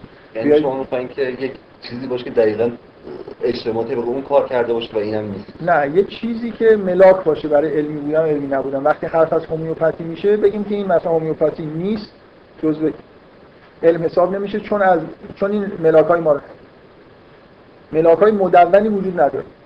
جامعه علمی در هر لحظه تصمیم می‌گیره که چه چیزی علم باشه چه چیزی علم نباشه. و نظرش هم ممکنه تغییر کنه. وضعیت طب سوزنی من دفعه قبل این مثال رو باز زدم که وقتی توی دهه 60 بعد از انقلاب فرهنگی توی چین قرار شد توی دانشگاه ها و توی بیمارستان از طب سوزنی استفاده بشه در دوران جنگ سرد تمام اروپا و آمریکا و همه دنیا رو پر کردن که دیگه فاتحه علم توی چین خونده شد. وقتی اینا یه چیز خرافاتی مثل طب سنتی خودشون آوردن تو دانشگاه دیگه اصلا باید در علم توی چین تخته کرد. و در حالی که بعد از 10 20 سال طب سوزنی کلینیکاش تو آمریکا هم افتتاح شد. در تمام دنیا الان طب سوزنی اعتبار داره به دلیل نتایج خوبی که ازش گرفتن. در حالی که نه reduction به شیمی داره نه به آناتومی داره نه نظریه پشتش هست و ولی آزمایش توش هست. هومیوپاتی هم آزمایش توش هست ولی پذیرفته نیست. خود پذیرفته میشه در خود. طب سوزنی هم پذیرفته نیست. در حال حاضر. یعنی یه چیز الان جامعه علمی پزشکی رو نگاه کنید نمیپذیره خیلی از پزشکان فقط دنبال این هستن که چرا این کار می‌کنه خب آره چرا کار؟ بازم من قبلی خودشون. آره یعنی یه جوری در واقع باید بیان دنبال یه واقعیت پذیرفته شده. این هست که این کار می‌کنه. این نه پذیرفته شده که این کار می‌کنه الان دنبال جواب اینه چرا کار می‌کنه. نمی‌تونه رد کنه. ولی صد درصد هم کار کنه هیچ وقت توی یه لول قرارش نمیدم با نظریه که بدونن چجوری کار می‌کنه. بدونن چرا قرار نه کنه نه بدونن. فرض کن صد درصد دادن کار. کنه ولی هیچ نفهمن که چجوری کار می‌کنه. بعد توی یه لول میره چون کار می‌کنه. ببخشید بعد عامل تجربه و آزمایش رو ما داریم. آبی که پوزیتیویست به علم که بد نیست غیرتی میشه اینجوری بحث ما ضد در واقع ضد علمی نیست. من دفعه قبل توضیح دادم که نتیجه حرفای من توجه بیشتر داشتن به هنره. من توی جمع علمی هم میل دارم که این حرف رو بزنم. علم باید سر جای خودش بشین. ساینس یه جزئی از معرفت بشریه باید سر جای خودش بشینه. علم به. عنوان آگاهی جمعی اجتماع به قول باکنی واقعا اینجوری نیست. اتفاقا باکنی دقیقا جمله اول همین پاراگراف این آخر پاراگراف میگه که هنر قطعا صد بار برتر از علم است. نه ببینید منظورم اینه که اینجوری نیست. الان الان مثلا نظریه فروید به هیچ وجه قابل چیز نیست. مثل مثل دین میمونه یعنی نهایتش که از تجربه های درونی فروید نتایجی گرفته بیان کرده به هیچ وجه هم تاییدای کلینیکی نداره. ولی یه جوری علمی حسابش کردن. مخصوصا همون افرادی که در واقع به نوعی مثلا توی ایدئولوژی مارکسیستی و اینا بودن عل- علاقه خاصی به فروید داشتن. این علاقه رو چجوری میشه توجیه کرد؟ دلیل اینکه محتوای نظری فروید یه جوری مثلا نزدیک بود به اون چیزی که می‌خواسته من اینو واقعا من می‌تونم نشون بدم با چیزای تاریخی که قضاوت های جامعه علمی محتوایی هم هست. مطمئناً نظری. اینکه یه نظری به کجا مطمئناً برسه. یعنی مثلا اگه یه نظریه جنبه هایی داشته باشه که یه ذره مثلا یه چیزای پذیرفته شده محتوایی رو زیر سوال ببره مثل سنت مخالفت میشه.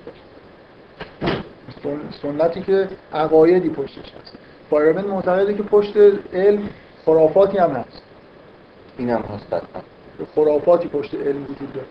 اینکه science یه چیز خوبی می‌تونه باشه. یعنی اگه در جایگاه خودش قرار بگیره چیز خیلی خوبیه کسی شکش نداره فایرابند در واقع حرفش اینه که زیادی خودش رو گسترش داده. زیادی در واقع پذیرفته شده و پشتش همراه با یه سری ایدئولوژی ها خرافات و احکام بیان نشده هم هست که اینا مشکل ایجاد می‌کنن. نحوه رفتار علم مثلا با علوم آلترناتیو فیر نیست. اینی نیست که مثلا وقتی دارن در مورد هومیوپاتی مثلا قضاوت می‌کنن خیلی عادلانه بشینن قضاوت بکنن. این یعنی یعنی هم ببینید. یعنی در واقع اینجوریه. یه جای جامعه پزشکی وجود داره. جامعه پزشکی وجود داره. این افراد به دلیل اینکه دارن از طریق پزشکی پول در میارن حساسیتی دارن در مقابل اینکه دکون دیگه جلو دکونشون زده بشه و اینا موثر تو قضاوت همونطوری که کلیسا هم مثلا دوست نداشت که جلوی دکون خودش دکون دیگه زده بشه. خب؟ برای اینا فاکتور این چیزاییه که فایرمن میگه نه در برخلاف این که علم چیز خوبیه یا بدیه.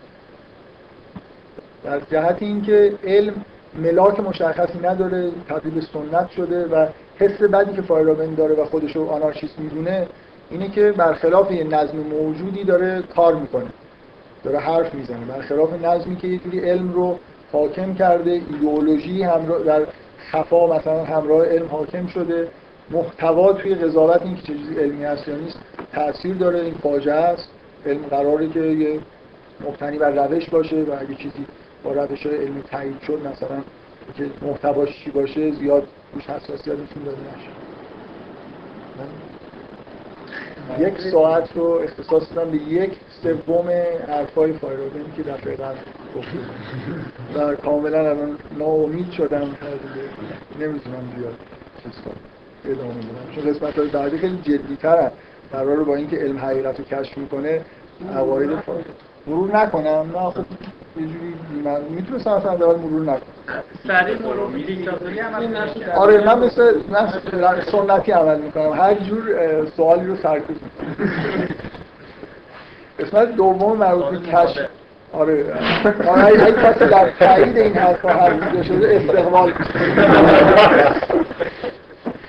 قسمت دوم مربوط به کشف حقایقه اینکه یه جوری روحیه‌ای که مثلا بعد از اینکه مخصوصا در نظر تاریخی وقتی نیوتن نظریش رو اعلام کرد روحیه حاکم این شکلی بود که در واقع علم یه چیزیه که ما اگه منتظر باشیم همه چیز روشن. یعنی با یه در واقع یه reduction نهایی قابل انجام. آرمان فیزیک این بود که من بگم که جهان از یه سری ذرات تشکیل شدن. این ذرات بعضی قوانین ساده‌ای دارن پیروی می‌کنن و طبق این قوانین ساده جهان داره کار می‌کنه. و همه چیز مثلا به طور در به اصطلاح ماکروسکوپی رو یه جوری میشه برگردون به یه سری میکروسکوپی. مثلا اینکه نیوتن واقعا تونسته بود کل منظومه شمسی حرکات سیاره و ستاره رو به طور کامل توضیح بده.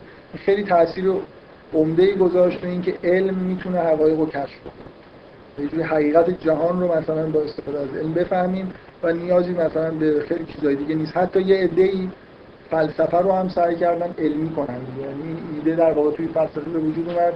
ما بیایم علم رو که چیز قطعی خیلی خیلی مشخص قاطعانه پذیرفتیم که مثلا علم درسته بریم نتایج علم رو به عنوان یه چیزای جزئی از رشته های مختلف بگیریم. اینا رو در واقع یه جوری عمل تجدید و انتظارش انجام بدیم از توش فلسفه در. مثل اون کاری که مثلا ریاضیات مجرد با ریاضیات قدیمی می‌کرد. پدیده‌های مشترک جای مختلف قوانین علمی توی حوزه‌های مختلف مشترکاتی دارن که اینا می‌تونه قوانین کلی فلسفی عالم باشه. حرف فایروبند اینه که علم در ح... در جهت کشف حقیقت به اندازه افسانه پریان کار می‌کنه. من مثلا نکتهش اینه. من دفعه قبل اینو به عنوان مثال گفتم. مثلا سوال بکنیم که چرا ماه هر شب طلوع می‌کنه خب قبلا یه افسانه‌ای وجود داشت. مثلا ماه به دلیلی طلوع می‌کنه برای اینکه نمی‌دونم مثلا با دشمن دشمنی با با مثلا برادر خورشیده بعد واقعیشون به هم خورده که میره مثلا این طلوع یه افسانه که من خودم ساختم. برای اینکه افسانه های پریان خیلی پیچیده تر از این هست کلی باید شما جزئیات بدونید کلی از ساختارهای ذهنیشون آشنا باشید تا یه دونه افسانه رو واقعا بفهمید که این چجوری داره یه رو توضیح خب حالا توضیح علمیش مثلا چی؟ فرض کنید مثلا یه توضیح علمی اینه که مثلا این یه جرمیه یه کششی به نیروی جاذبه بین این زمین مثلا برقراره وقتی که نیروی جاذبه اثر می‌کنه یه سرعت اولیه‌ای داشته و ماه به این دلیله که داره دور زمین میچرخه.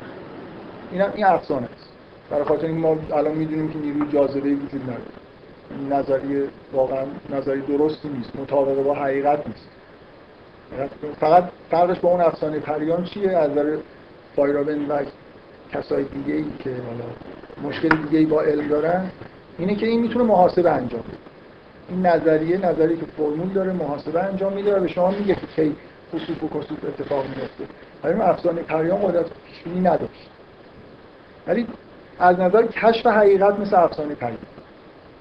بقیه مدل های فیزیکی هم به تدریج اینجوری شدن دیگه. یعنی تو قرن 20 در زمان حاضر شما الان واقعا فیزیکدان احساسشون نیست که استرینگ تئوری یه تئوریه که مطابق با جهان خارجه و داره حقیقت رو برای شما توضیح میده.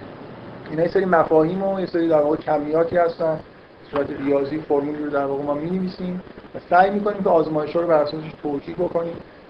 نظرمون این نیست که واقعا مثلا فرض کنید وقتی در مورد جاذبه صحبت می‌کنیم دیگه الان احساسی نیست. حتی اگه کسی بخواد الان اگه کسی مکانیک نیوتنی رو بیان بکنه جو عمومی بین مثلا در واقع حاکم تو جامعه علمی این نیست که واقعا یعنی این دوتا دارن همدیگه رو جذب می‌کنن. در واقع مفروضاتی وجود داره. فرض کنیم که اینا همدیگه رو جذب می‌کنن و با این فرمول همدیگه رو جذب می‌کنن. بعد یه قوانین دیگه مکانیکی هم وجود داره که به شما میگه که این به این این. این شکلی داره دور کره زمین میچرخه. اینکه واقعا اون دارن یا جذب می‌کنن یا نه این تو فیزیک جزء ساینس نیست. اینکه مثلا فرض کنید وقتی من برای الکترون پارامتر m رو می نویسم این پارامتر امی که من اینجا نوشتم یعنی چی؟ در حالی که ما هنوز نمی‌دونیم که الکترون موجه یا ذره است جرم نسبت دادن به الکترون یعنی چی؟ تو حالتی که مثلا موجه یعنی چی؟ تعبیرها خارج از علم صورت می‌گیرن. فیزیک اصولا فیزیکدان خودش رو موظف نمی‌دونه به عنوان scientist که فرمولی که می‌نویسه دقیقاً خط به خط تعبیر بکنه و بگه که با جهان خارج انطباق داره. مثلا حسشون دیگه این نیست. این مثالایی دفعه قبل دارم که نمی‌زنم. در حال الان اصولا ببینید علم عبارت از اینه که من یه وضعیت هایی رو که قابل آزمایش و مشاهده هستن از یه جهت خاص نه کلیتش. در واقع انتخاب کنم یه چیزایی رو حذف کنم یه قسمت رو در واقع براش مدل ریاضی فیزیک اینجوریه. این مدل ریاضی براش در واقع درست بکنم که اینجا فرمولایی میشه نوشت چیزایی میشه محاسبه کرد و بعد نشون بدم که این محاسبات من درست دارم اصولا فیزیکدان احساس این که داره واقعیت های جهان رو کشف می‌کنه رو تا حدودی از دست داد بعد از اینکه تا حدودی از دست داده از این نظر میگم که هنوز عده این احساس رو داره. ولی مثلا توجیه زیادی برای احساسشون نمی‌کنه. ولی این حس برای توی عده وجود این این مسئله عدم موجبیت که تو فیزیک پیش اومد اون ایده ای که لاپلاس یه بار یه جمله ای گفته بعد از اینکه نیوتن در واقع نظریه‌اش رو داد در اوج موفقیت بود این بود که شرایط اولیه رو به من بدید یعنی بگید که الان جهان چجوریه. من تا ابد میگم که این جهان چجوری پیش خواهد. اصلا این این نابود شده که ما بتونیم حتی پیشگویی بکنیم جهان رو تا ابد به اینکه اصلا جهان قطعیتی رو که ما فکر می‌کردیم در عالم میکروسکوپیش نداره. یه جوری توقف در واقع فیزیک. توی قطعیت دادن به پدیدهای میکروسکوپی نتیجهش اینه که ما هیچ وقت نمی‌تونیم دنبال این به این امید باشیم که یه نظریه مثلا علمی ساده اونطوری که مثلا در زمان نیوتن فکر می‌شد جهان رو برای ما به طور کامل توصیف بکنه حقیقت جهان رو بگه که چرا جهان اینجوریه چرا ماه هر روز طلوع می‌کنه. ما یه سری نظریات داریم یه سری مدل‌ها داریم که اینا قراره که تا هر تقریب ممکنی که ما می‌خوایم منطبق با واقع باشن یعنی پیش که انجام میدن درستن بحث این که اینا تعبیرشون و انطباقشون با جهان در واقع چقدر خارج شده از science. جزء مثلا فلسفه فیزیک حساب میشه که چجوری می‌تونیم مثلا جرمی رو که به الکترون نسبت میدیم توجیه بکنیم فیزیکدانا الان یعنی من وقتی میگم این چیزی رو فیزیک هست یا نیست الان شما یه مقاله با این محتوا که درباره تعبیر پارامتر m برای الکترون باشه برای ژورنال فیزیک بفرستید چاپ نمی‌کنه و به شما یه نامه محترمانه می‌نویسن که اینو برای ژورنال‌های فلسفه فیزیک بفرستین ربطی به قرار فیزیکدان مدل ریاضی خودش رو مثلا ارائه بکنه یه سری محاسبه انجام بده و بگه که اینا منطبق با یه سری آزمایشایی که به قول بعضیا نامسبوق به نظری هستن در واقع بگه که تطبیق می‌کنه. آره دیگه آزمایش ها مسئول به نظری هست. خود پوپر خیلی این تاکید داره که آزمایش رو در واقع بر اساس نظریه ترتیب میدیم اصلا. برعکسش خب آره دیگه همه چیز برعکسش الان برعکس این حرفت من می‌زنم اینجا ولی ولی ولی دیگه چیزی نمیگم. در موافقت واسه دو جمله بگم موافقت می‌تونید بگید یکیش یادم رفت یکیش اینه که حقیقت علمی حقیقت آها یکیش این بود که همون محیط نیوتونی هم بگیریم. بعد میشه پرسید که چرا این دو جسم هم رو جذب می‌کنن و جوابی وجود نداره؟ ولی ولی ببینید همون موقع هم جوابی وجود نداشته. ولی فضای حاکم بر قرن فرهنگ اونجوری بود که کسی نپرسیده یعنی فضای حاکم فضای حاکم بر قرن 18 و 19 هم تا قبل از این نسبیت و کوانتوم یاد اینجوری بود که ما دنیا رو فهمیدیم. فقط یه چیزایش مونده داروین وقتی که مثلا نظریه تکاملش رو داد حس عمومی بود که ما حیات رو فهمیدیم. مثلا فهمیدیم که انسان چجوری به وجود اومده خب؟ این حس عمومی قرن 18 و 19 که تاثیر عمده توی فلسفه و همه چیزهای دنیا گذاشته حتی تو هنر ولی نکته مهم اینه که تو قرن 20 و 21 تعلیمات عمومی همچنان با همین روحی هست.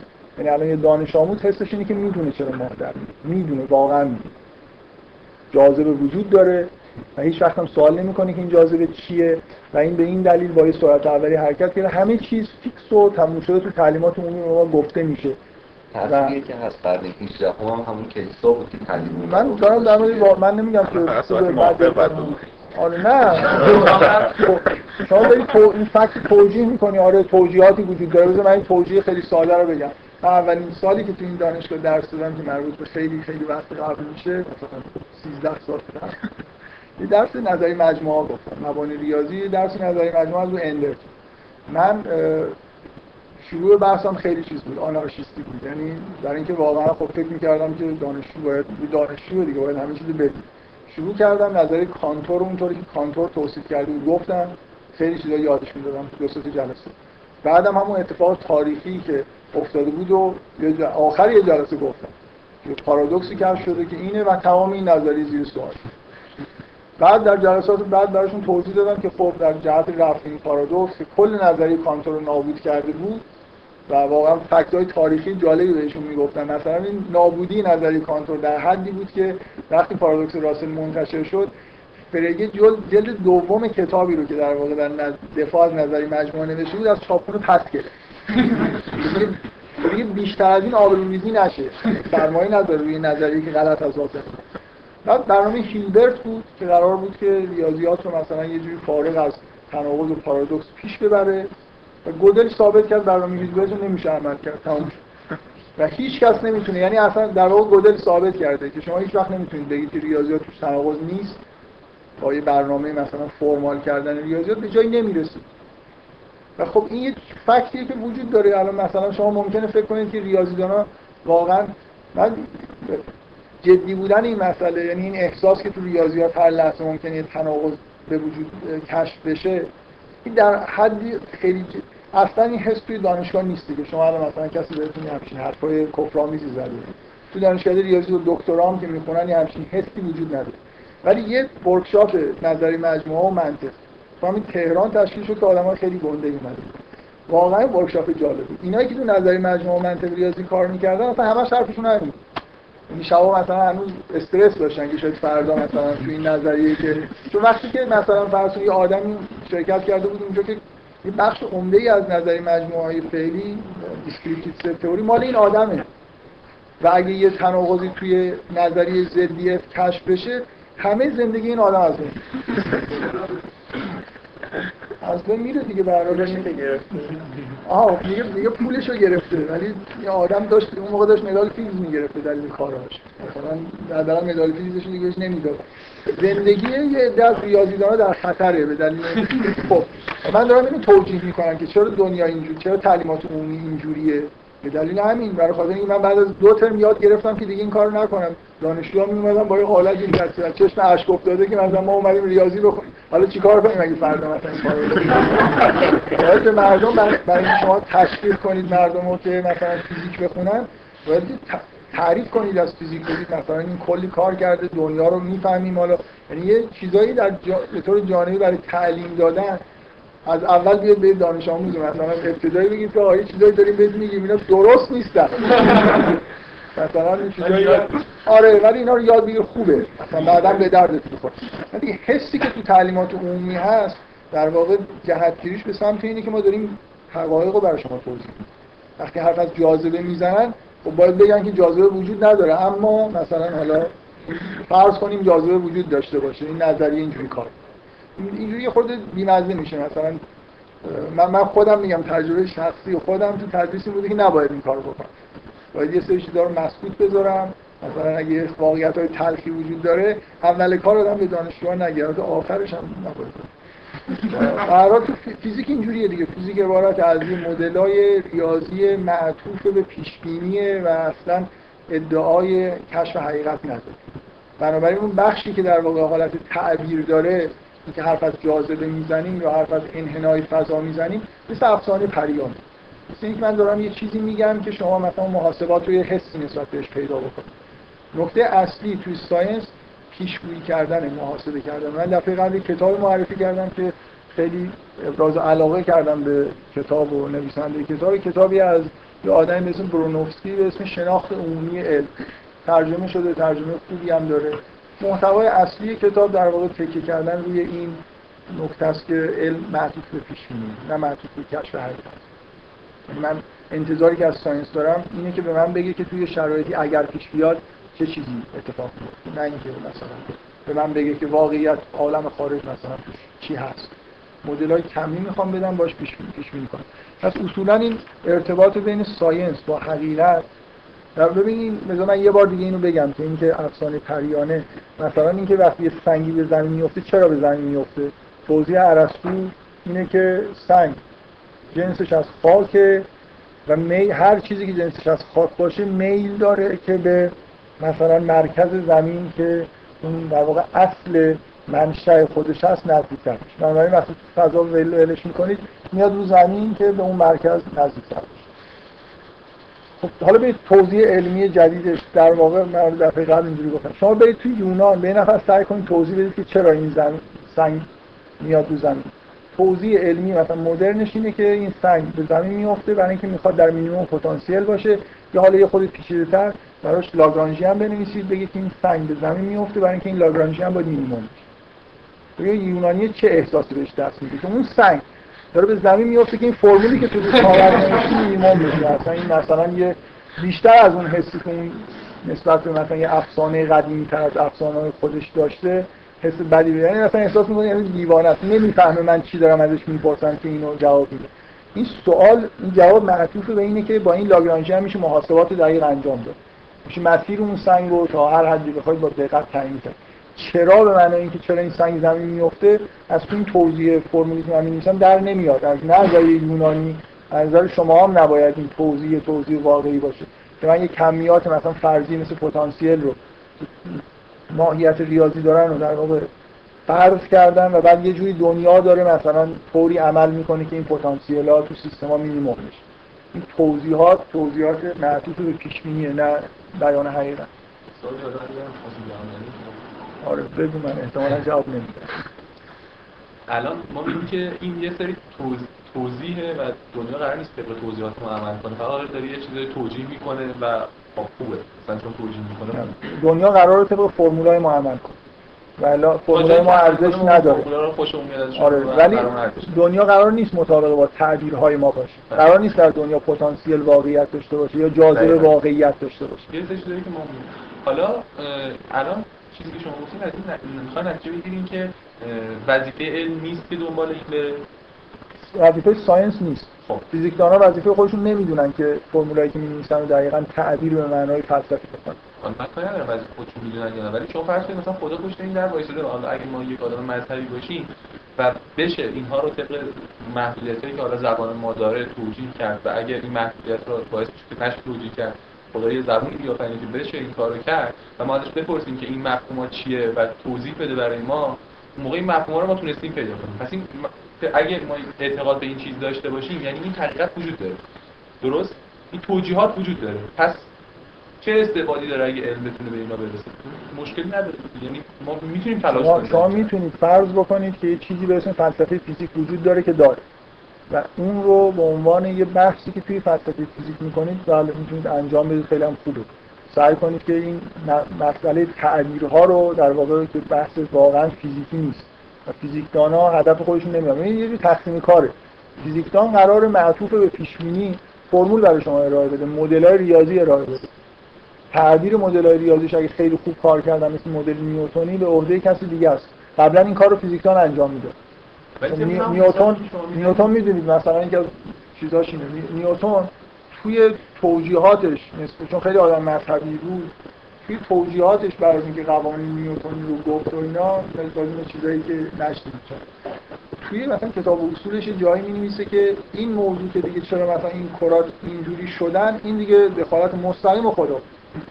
هیچ توجیه علمی نداره لاپلاس من من یه موقع اول اینو شنیدم. لاپلاس وقتی که کتاب معروف مکانیک سماویش رو نوشت و برد تقدیم کرد به ناپلئون لاپلاس آدم خاصی بود. در چندین دوره در اوج کوران انقلاب فرانسه زندگی می‌کرد و همیشه جزو نزدیکان حکومت بوده حالا یه موقع نزدیک نزدیک دربار بود در ناپلئون میومد جزو مثلا نزدیکان ناپلئون خلاصه لاپلاس وقتی این کتابش تقدیم کرد به ناپلئون ناپلئون ازش پرسید که این جایی که در واقع کتابی که نوشتید خداوند چرا اصلا چیز نداره؟ نقشی نداره. نه لا- لاپلاس دقیقا جوابش این بود که من نیازی به دخالت خدا پیدا نکردم. یعنی اون یه قسمتی هم که نیوتن نتونسته بود توجیه بکنه با همون قوانین نیوتن معادله نوشته بود توجیه کرده بود و بنابراین نیازی احساس نمی‌کرد به اینکه فرض کنه که اینجاشو مثلا یه خود اینوری رو مثلا خدا این شبیه این که اولر وقتی می‌خواسته جمع یک به اضافه دو به اضافه چهار به اضافه الی آخر حساب کنه. گفته که خب این جمعش اگر x باشه اون موقع x مساویه با یکی به اضافه دو x. خب و از اینجا نتیجه میگیم که x مساوی منفی یکه و از اینجا به وجود خدا پیونده توی کتابش. آره از این حرفا تو تاریخ علم زیاده. این آدمای مذهبی که کار علمی می‌کردن اینجوری انگار احساس گناه می‌کردن از اینکه دارن یه چیزایی رو محاسبه می‌کنن و بعد مجبور بودن که هی تو کتاباشون بنویسن که مثلا حالا درست. مثل داروین هم همینجوری بود دیگه. میگن داروین تا آخرین لحظه حیاتش انجیل رو چسبیده بود. چون که من به خدا ایمان دارم. و این حرفایی که زدم چیز بوده. حالا بگذاریم بفهم مثلا انگار داره جواب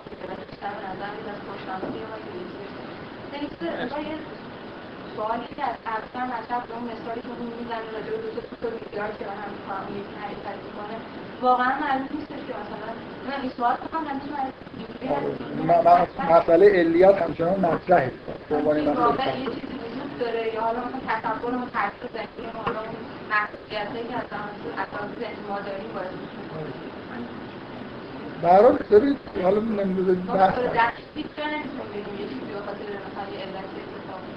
آره. این نهایتش اینه که علم science حداقل این چیزی که اصطلاح من حالا بیشتر روش تاکید دارم science جهتگیریش در در واقع جهت توضیح حقایق نیست. حداقل هم نبوده. حداقل درست فکر می‌کردن اینجوریه ولی از اول نبوده. مدل ریاضی ارائه دادن. حتی شما هیچ وقت افتادن یه برگ رو فیزیک بررسی نمی‌کنید. چیزهای زیادی رو حذف می‌کنید. مثلا فرض کنید وقتی نیوتن داره توضیح میده منظومه شمسی رو. همه چیز کروی و نمی‌دونم مثلا صلح اینجوری فرض می‌کنه. همیشه یه چیزایی حذف میشن یه چیز شسته رفته میمونه بعد مدل ریاضی براش ارائه میدیم با هدف محاسبه. اصولا که نمی‌دونم این چرا به اون معنای یونانیش و معنای طبیعیات مطرح بوده اصلا توی علم جدید معنی نداره. از اول هم نداشته تا الان اینجوری روشن‌تر شد وقتی مثلا تو استرینگ تئوری میگن که ابعاد مکانی نه هیچکی نمیگه که کو مثلا 6 تا دیگه شما باش سر کار ندارین کجاست؟ فرمول نشون میده که مثلا استرینگ تئوری در صورتی درسته که شما توی نه تا بود مکانی رو فرض کنید نظر ریاضی که اون معادلات مثلا به اون جوابی که می‌خواین برسه. بگذاریم حالا به هر حال این یه نکته نکته دوم که نمی‌دونم حقایقی کشف شد و حقایق دیگه هم کشف میشه زیر سواله به هر حال. به نظر نمیاد که خیلی کسی بهش ایمان میگم داشته. من در موافقت چند دقیقه می‌خوام برم. حقیقت با آزمایش پذیر نیست که بخواد علم در موردش حرف بزنه. خب خیلی سوال چیز خوبیه. در واقع اون تعبیرهای حقیقی و اینا قابل آزمایش نیست. بنابراین این در واقع نکته که ایشون داره میگه اینه که چون اصولا توی فیزیک آزمایش نقش اساسی رو ایفا می‌کنه بنابراین محدودیت های جای برد آزمایش تا هر جایی که هست فیزیک حد اکثر تا همونجا می‌تونه حرف بزنه. بنابراین اگر قبول بکنیم که چیزهای آزمایش ناپذیری وجود دارن که جزء حقایق هستن اصولا فیزیک از به این دلیل هم واضحه که فیزیک نمی‌تونست از اول در جهت کشف حقیقت مثلا کار بکنه. ولی نکته اساسی اینه که تعلیمات عمومی ما تو همون فضای قرن 18 میگذرن. حالا به دلایل آموزشیه یا به دلیل ایدئولوژی حاکمه که در جهت تدریس علمه برای این یه فکتیه که وجود داره. یعنی الان شما از یه آدم شما از یه آدمی آ- عامی حالا یا دیپلم گرفته باشه بپرسید که ماه چرا مثلا در میاد اگر هم نتونه دقیق برای شما توضیح بده فکر می‌کنه که چیز توضیح, توضیح داده شده ایه همه چیز این حس عمومی وجود داره که همه چیز حل شد. واقعا این حس وجود داره. از نیوتن به این ور بود. و هیچ وقت این حس با این همه اتفاقایی که افتاده. این برونوفسکی که خب طرفدار علمم هست من خودم طرفدار علم هستم. برونوفسکی که با دید خیلی مثبتی نسبت به علم نه اصلا آنارشیستی نگاه نمی‌کنه توی این کتابش تاکید زیاد خیلی آموزنده داره در مورد مسئله اصل عدم موجودیت. و تعجب میگه من تعجب می‌کنم که چرا این نتایج این اثر در موجودیت رو خیلی بهش توجه نمی‌کنن خیلی در موردش حرف زده نمیشه. خیلی چیزا رو نابود می‌کنه وقتی شما موجودیت رو زیر سوال بردی تو علم. یعنی خیلی باید فاصله گرفته باشیم از نظر فضای فکری با اون چیزی که تو قرن 19 هم بود ولی عملا این اتفاق نیفتاد. خب در مورد نتایج علم. دیگه اون دو سومش. تموم شد دیگه. در سه چهارم وقت این جلسه دو سوم حرفای جلسه قبل تموم شد در حالی که من تازه که اون صفحه‌ای که مربوط به دیدگاه‌های مثبت نسبت به علم بود رو هم فاکتور عذاب به فکر این آدمایی باشه که جلسه قبل دیدن یا بودن بودن شهر شهر هشت نفر.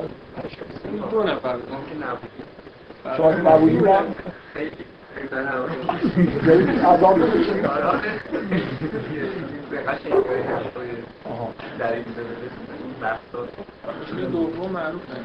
مشکل سوم اینه که از نتایج علم مثلا ما کره ماه رفتیم نمی‌دونم پزشکی داریم که دردار رو درمان می‌کنه ارتباطات و اینا. دیگه این تکنولوژی رو نمیشه این کار کرد.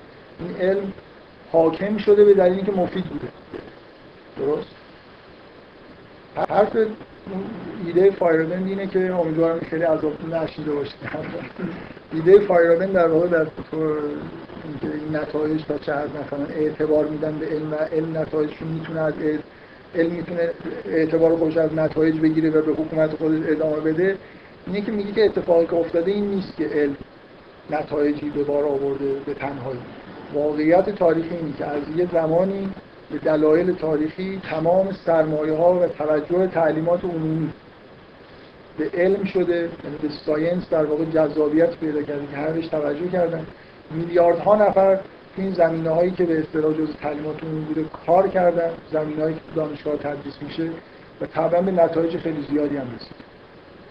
یعنی اینکه اگر این سرمایه گذاری روی شاخهای آلترناتیو مثلا پزشکی می‌شد به چه نتایجی ممکن بود برسیم. این fair نیست که الان من قضاوت بکنم که پزشکی پزشکی الان مدرن به اصطلاح بهتره و نتایج بهتری به بار میاره یا یکی از این طبای آلترناتیوی که به عنوان آلترناتیو وجود داره. در تمام جنبه های علمی آلترناتیو هایی می‌تونن وجود داشته باشن.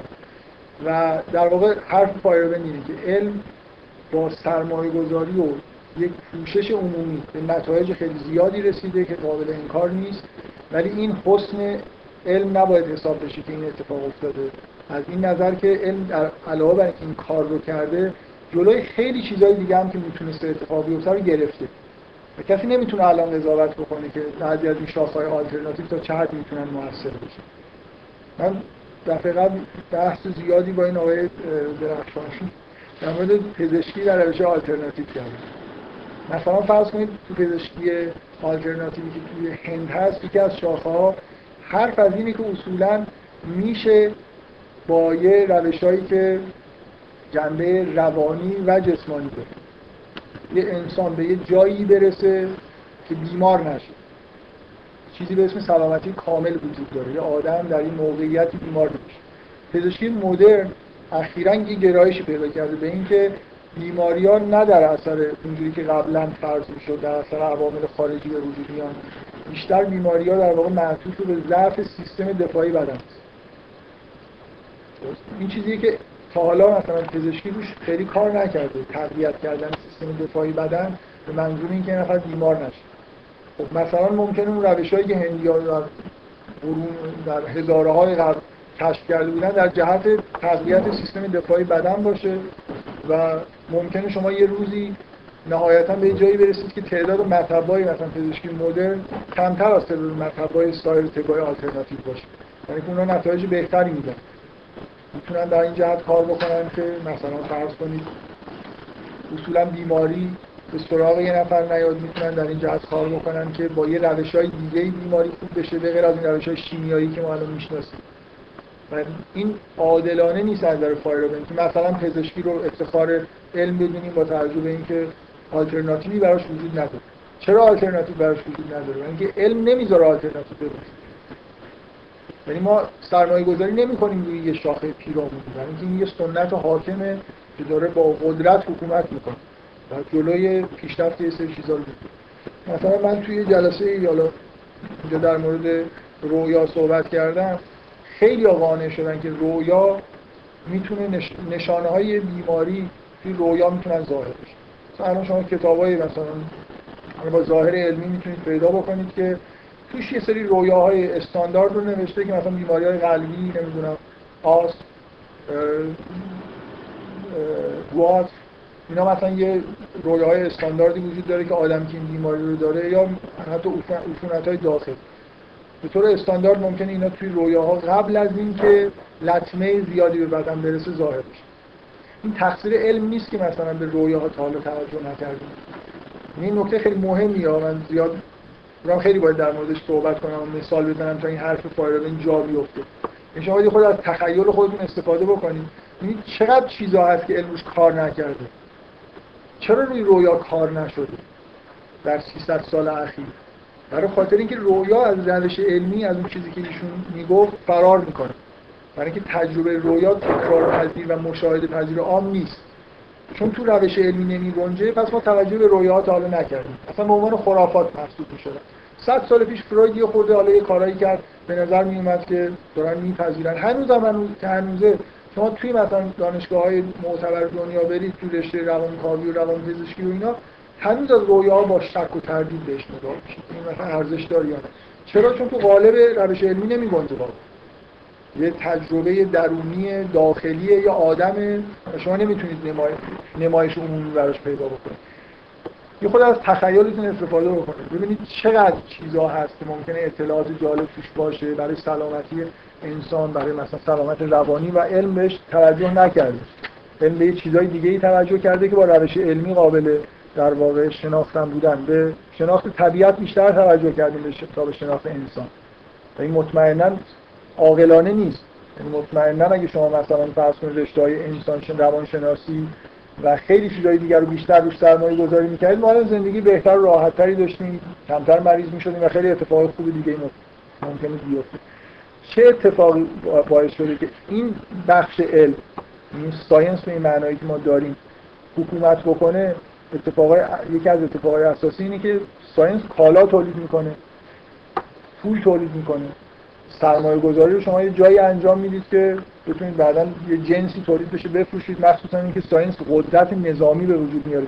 مطمئنا شما نمی‌تونید با حکمت قدیمی هندی مثلا موشک درست بکنید. بنابراین سرمایه گذاری زیادی روی موشک نمیشه. روی فلسفه هندی فلسفه حکمت هندی نمیشه.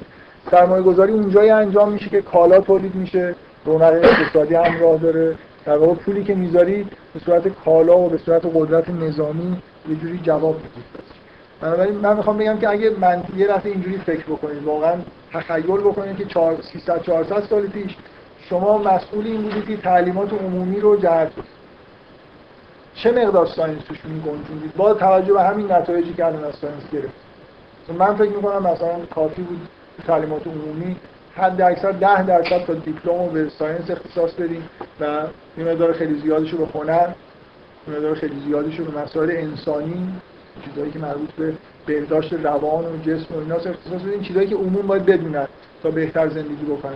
و science می‌تونه مثلا در یه رشته های تخصصی تری که بعدا میاد مطرح بشه. ولی الان فشاری که روی science هست حدی که شما دوم ابتدایی کتاب علوم دارید در کنار کتاب ریاضی. زنگ هنر رو میرید ورزش می‌کنید نمی‌دونم بالا مثلا تمام در واقع چیزهای غیر از ساینس یه جوری تو تعلیمات عمومی به نظر میاد در جهت حذفش داریم اقدام می‌کنیم. فقط هم تو ایران نیست. حالا تو ایران خیلی شاید شدید باشه. توی آمریکا هم شما حجم تعلیمات هنری که آدم تو تعلیمات عمومی می‌بینه در اقلیت محض درصد خیلی پایین. خب بنابراین نتایج هم چیزن؟ همراه با سرکوب و مثلا در واقع یه سری چیزای منفی بودن و حالا رسیدم به جایی که می‌خواستم یه سری چیزا تو این جلسه بگم. این پیش بینی کردن علم خوبه یعنی هست یه خاطر خوبه چیزی نقد نکرده. خب اسلام پیش بینی داره می‌کنه دیگه. نه اصلا کسی منکر این نیست که science چیز خوبیه. science سر جای خودش باشه جای خودش رو تعلیمات عمومی داشته باشه. اون خرافه هایی نمی‌دونم کشف حقیقت و اینکه من نمی‌دونم همه چیز اینکه حتی فل... فیلسوفا دیگه حرف نزنن هنرمندا کاری نکنن. من یه چیزی هستم که همه این خرافه وجود داشته و هنوزم حاکمه. شما الان می‌تونید توی دانشمندای واقعی که الان مثلا فیزیک کار می‌کنن شیمی کار می‌کنن آمار بگید. روحیه علمی اینه که احساس برتری می‌کنن نسبت به هنرمندان نسبت به هر موجود دیگه که تو این دنیا هست و احساس می‌کنن که اصل دنیا اینه که من توش در واقع فعالیت می‌کنم. چون سنت دیگه دانشمندای در واقع دنیا آدمایی که پیرو این سنت شدن تو این سنت تربیت شدن مطابق با این سنت پیش رفتن و نتیجهش اینه که به یه جایی رسیدن که در واقع دقیقا ارزش اشت... سنت بهشون ارزش داده. شما هم همینطور من هم همینطور. ما در واقع چرا آدم های موفقی تو زندگیمون بودیم؟ برای اینکه با این به این سنت تن دادیم. استعدادهای ویژه ما هم استعدادهایی بود که این سنت در واقع لازم داشت. شما فرض کنید توی دنیایی به دنیا اومده بودید که نقاشی اصل ماجرا بود. موقعیت خب حالا معلومه ما کجا ممکن از گشتگی مرده باشیم ممکن یه آدم روانی مثلا افسرده ای باشیم که احساس بدبختی زیادی می‌کنیم برای خاطر اینکه تا نمی‌تونیم یه خط راست مثلا یه رسم فنی جزء فعالیت اصلی انسان بود من خودم تکلیفم همین. احتمالاً باید در سنین خیلی پایین خودکشی می‌کردم. نمی‌تونستم مثلا این خط صاف و تمیز بکشم. من رسم فنی رو ترم آخر پاس کردم. دوری لیسانسی بودم برای خاطر اینکه ترم اول رفتم نمرام تا یه جاهایی نمره اینقدر نمرم کم شده بود که فکر کردم اگه از اینجا همه رو پول بگیرم هم الف نمیشم ازش کردم. تا آخه ترم اولم بودم ترم اول بودم فکر می‌کردم با 20 بگیرم. هنوز بلد نبودم مثلا دانشگاه حالا هم آدم بگیره اشکال ولی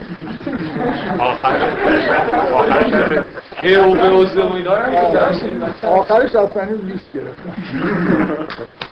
اینم نره دلیل اینکه دستما رو خوب کشیدم یه سوال پرسید یه چیز عجیب و غریب دو تا شکل کشید از اینا که سومیش میشه گفت هر کی اینو بگه دو نمره امتحانی بهش میدم. من هم این کارو خوب بلد بودم. تجسم هندسی خوب خط نمی‌تونستم بکشم. 20 شدم. آه آره دقیقا فکر کنم یا دو نمره داد 18 گرفتم 20 20 تمام شدم با اون دو نمره. یا سه نمره یادم نیست. دو یا سه نمره به حال یه سوال کلاسی بگذاریم حالا من من هدفم از همه این حرفایی که جلسه قبل زدم و خیلی طولانی شد و الان دوباره تکرار کردم خیلی طولانی تر شد. این حدود چهار ساعتی که دارم در مورد چیزی که خیلی میل نداشتم حرف بزنم حرف می‌زنم این بود که ارتباط بین این سنت علمی حاکم تعلیمات عمومی و اون چیزی که ما قبلا در موردش صحبت کردیم توی جلسه سوم که یه جوری هدف مثلا متون دینی و دین یه بخشی از اهدافش رسیدن آدما به تجربه دینیه اون تاثیر منفی که این تعلیمات این جنبه از در واقع فهم دین می‌ذاره رو در موردش صحبت بکنم. از الان اگه اولی جلسه بود باید در مورد این صحبت کنم 20 دقیقه من فرصت دارم. می‌خوام می‌خوام در مورد این صحبت بکنم که حقیقت اون معنای دینی. این چیزی که بهش تجربه دینی من اون جل... یه جلسه توضیح دادم که تجربه دینی کشف حقیقت از نظر دین یه چیزی به اصطلاح بین الاسانی که بهش رو کاغذ نوشت نیست. هر آدمی خودش باید تجربه دینی رو در واقع به دست بیاره. تا تجربه دینی به دست آوردن برای این تجربه دینی حال و هوایی داره. من می‌خوام بگم که این تعلیمات علمی تعلیمات عمومی که ما در جهت علمی بینیم در این حالی که مفیدن خوبن تکنولوژی ازشون در میاد یه مشکلاتی نسبت به پیدا کردن تجربه علمی به وجود میارن. من می‌خوام بگم تعلیمات عمومی ما در نه تنها در جهت کسب تجربه دینی نیست بلکه در جهت خلافش هم هست. یعنی آدمی که درس نخونده باشه به نظر میاد که یه جوری بیشتر ممکنه چیز داشته باشه به اصطلاح امید این وجود داشته باشه که دچار تجربه دینی من دیگه تجربه دینی سعی می‌کنم نگم. برای اینکه همه چیزهایی که من میگم در مورد تجربه شاعرانه هم در واقع یه جوری تجربه هنری هنرمندان صادقه. میشه کلمه تجربه معنوی یعنی تجربه معنوی من نشینم کسی بگه. همینجوری کلیتر از مسئله عقاید دینی. چیزی که بهش تجربه شاعرانه یا تجربه دینی بهش میگیم حال و هواش خیلی متفاوته با این چیزیه که ما تو تعلیمات عمومی داریم بذارید من اول حالا بحث دینه. یه خورده توصیف بکنم که این حقیقت حقیقتی که ما قراره نسبت بهش شهودی پیدا کنیم و تجربه کنیم چیه؟ اصولا. یه شمای کلی حداقل میشه ازش داد. اون حقیقت اصلی که به نظر میاد تو عموم ادیان حالا توحیدی یا انواع مثلا فلسفه های شرق و سرخپوستی و اینا یه جوری مشترکه یه حس هماهنگی عمومیه که توی دنیا وجود داره. این تجربه دینی یه لحظه ایه که شما یه حس خیلی خیلی عمیقی پیدا می‌کنید غیر قابل بیان نسبت به کل دنیا که در یه جهان هماهنگ که خودتون هم به عنوان یه جز همه چیزهایی که در درونتون میگذره به عنوان یه جزء با این دنیا هماهنگه و حس می‌کنید که این دنیا معنی داره و هدف داره جهتگیری خاصی داره.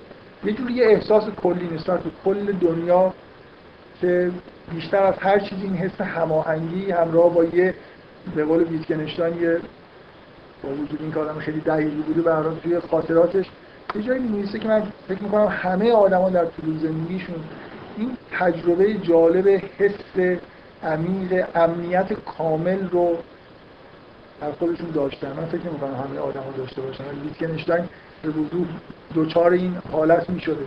یه حس غیر قابل بیانی که یه انسان احساس بکنه که هیچ خطری انگار تهدیدش نمی‌کنه. یه لحظه آرامش مطلق مثلا یه امنیت مطلق احساس بکنه که با مبانی مثلا علمی قابل توجیه نیست ولی اینقدر واضح و روشنه. که براش قانع کننده است که الان واقعا در امنیت کامل به سر می‌بره بفهم منظورتون یه لحظه های خاصی از زندگی که برجسته تره یا عنوان یه شیوه از نه واقعا یه لحظه های خاص برجسته ای که شما دچار یه احساس خیلی عمیقی میشید و حس می‌کنید که چیزی کشف یه چیزی که آره یه چیزی که تا حالا ندیدید تجربه آره تجربه دینی معمولا وقتی میگن منظورشون بیشتر پدیده‌های مثل وحی و تجربه های خاص دینی. من نمی‌دونم من اسم خاصی نمی‌دونم براش تجربه عارفانه چیزی بذارید یعنی یه تجربه است. من تاکیدم روی تجربه بودنش اینه که قابل بیان نیست درونیه. یه یه فرد یه تجربه می‌کنه احساس می‌کنه که چیزی کشف کرده شکی نداره که این چیزی کشف کرده درسته و نمی‌تونه به دیگری منتقل بکنه. یه چیز کاملا درونی توی این تجربه دینی معنادار بودن دنیا نقش خیلی مهمی داره. یعنی یه جوری حس این که کل دنیا انگار یه معنی داره. به سمتی جهت گیری شد یه چیزی توی تجربه دینی وجود داره که فکر کنم همیشه اینها حس منفعل بودن. احساس نمی کنید که شما مثل وقتی دارید فکر می‌کنید یه چیزی رو تولید کردید. حس می‌کنید چیزی براتون واقع شد. تحت یه چیزی قرار گرفته یه چیزی انگار از بیرون داره به شما اینو القا می‌کنه به جایی که این حس منفعل بودن توی تجربه حالا دینی عارفانه شما تجربه دینی قابل بیان نیست قابل بیان دقیق به صورت منطقی نیست ولی اینکه من می‌تونم در مورد تجربه دینی خودم حرف بزنم. من می‌خواستم این کلیتایی که برداشت شده احتمالاً از اجماع تجربه دینی اومده دیگه. دقیقا ت... من دارم سعی می‌کنم. آره دقیقا. دقیقا نقطه اینه که توصیفی که میشه ازش داد اگه بخواد بهش نزدیک بشی توصیف هنرمندان است توصیف شاعران است. شع... خیلی از شاعرها در واقع همین کار می‌کنن. تجربه های شاعرانه خودشون کار ممکنه در مورد کل جهان نباشه. شما مثلا این هایکو شعر ژاپن اساسا اینه دیگه. قرار این باشه. و اینم هست واقعا. یه لحظه ای یه آدمی نسبت به یه چیزی که همه ما می‌بینیم یه حس عمیق و خاصی پیدا می‌کنه. به یه پروانه‌ای که الان مثلا لبه این چاه نشسته یه حسی پیدا می‌کنه انگار یه تازگی براش داره این پدیده. یه چیزی می‌بینه که قبلا نمی‌دیده و این حس رو سعی می‌کنه توی چند خط در مختصرترین شکل ممکن بیان این مثلا میشه شعر ژاپن اصولا شعر شعر خوب قرار اینجوری باشه یه تجربه عمیق حسی که قابل بیان به طور دقیق نیست رو قراره که توصیف بکنه. زبان شعر اصلا در این جهت پیشرفت کرد یعنی اینکه شعر کلاسیک مثلا اینجوری منحل شده به شعر نو رسیدیم من فکر می‌کنم اتفاق خیلی خوبی بوده در این جهت که مثلا این تجربه ها این, این چیزی که مولوی مثلا زیاد ازش شکایت می‌کنه. در اون لحظه ای که یه حس عمیقی وجود داره حرف زدن و فکر کردن به اینکه این وضع الان داره درست در میاد یا نه نمی‌دونم اون قافیه آخرش حالا چیکار کنم. اگه این کلمه رو گذاشتم اون ورش نمی... اینا اون حس رو میشکنه. بنابراین بهتره که آزادتر حس رو بیان بکنه. که اینقدر مولوی میناله از اینکه مثلا دیوان شمسش میگه هی میگه این مفتعل و مفتعل اون کشت طبعا اینکه دیگه در حالی که داره یه چیز عمیقی رو بیان می‌کنه باید به فکر و واژه های درستی رو سعی می‌کنه انتخاب بکنه باید به فکر این باشه که این واژه به مفتعلون هم بخوره. و این اینجا جوری قرار بگیره که وزن به هم نخوره. این زجرآور بوده و کم کم شاعرها غیر این چیزها رو زدن. برای خاطر اینکه بیان اون تجربه شاعرانهشون براشون مهمتر است. یعنی که یه قواعد کلاسیکی که معلوم نیست کی از اول گذاشته رو رعایت کنه خب من می‌خوام سعی کنم بگم که این چه چیزایی تو این تجربه شاعر معنوی وجود داره که اصولا تعلیمات عمومی در خلاف جهت شرکت. یعنی شما جوری تعلیم می‌بینید که کمتر شانس این رو پیدا می‌کنید که این تجربه رو پیدا بکنید. نکته اول یه خود از تعلیمات عمومی دور بشید من چقدر وقت دارم؟ من میل ندارم واقعا این حرفایی که می‌خوام بزنم. و یه جلسه دیگه آره مثلا از یه جایش هم حتی تکرار کنم چون ممکنه باز به آخرش نرسم اینکه جلسه قبل قرار بوده که من همه این چیزایی که تا این جلسه می‌خوام بگم گفته باشه. ولی خب وقتی بحث پیش میاد خوبه که آدم بحث بکنه.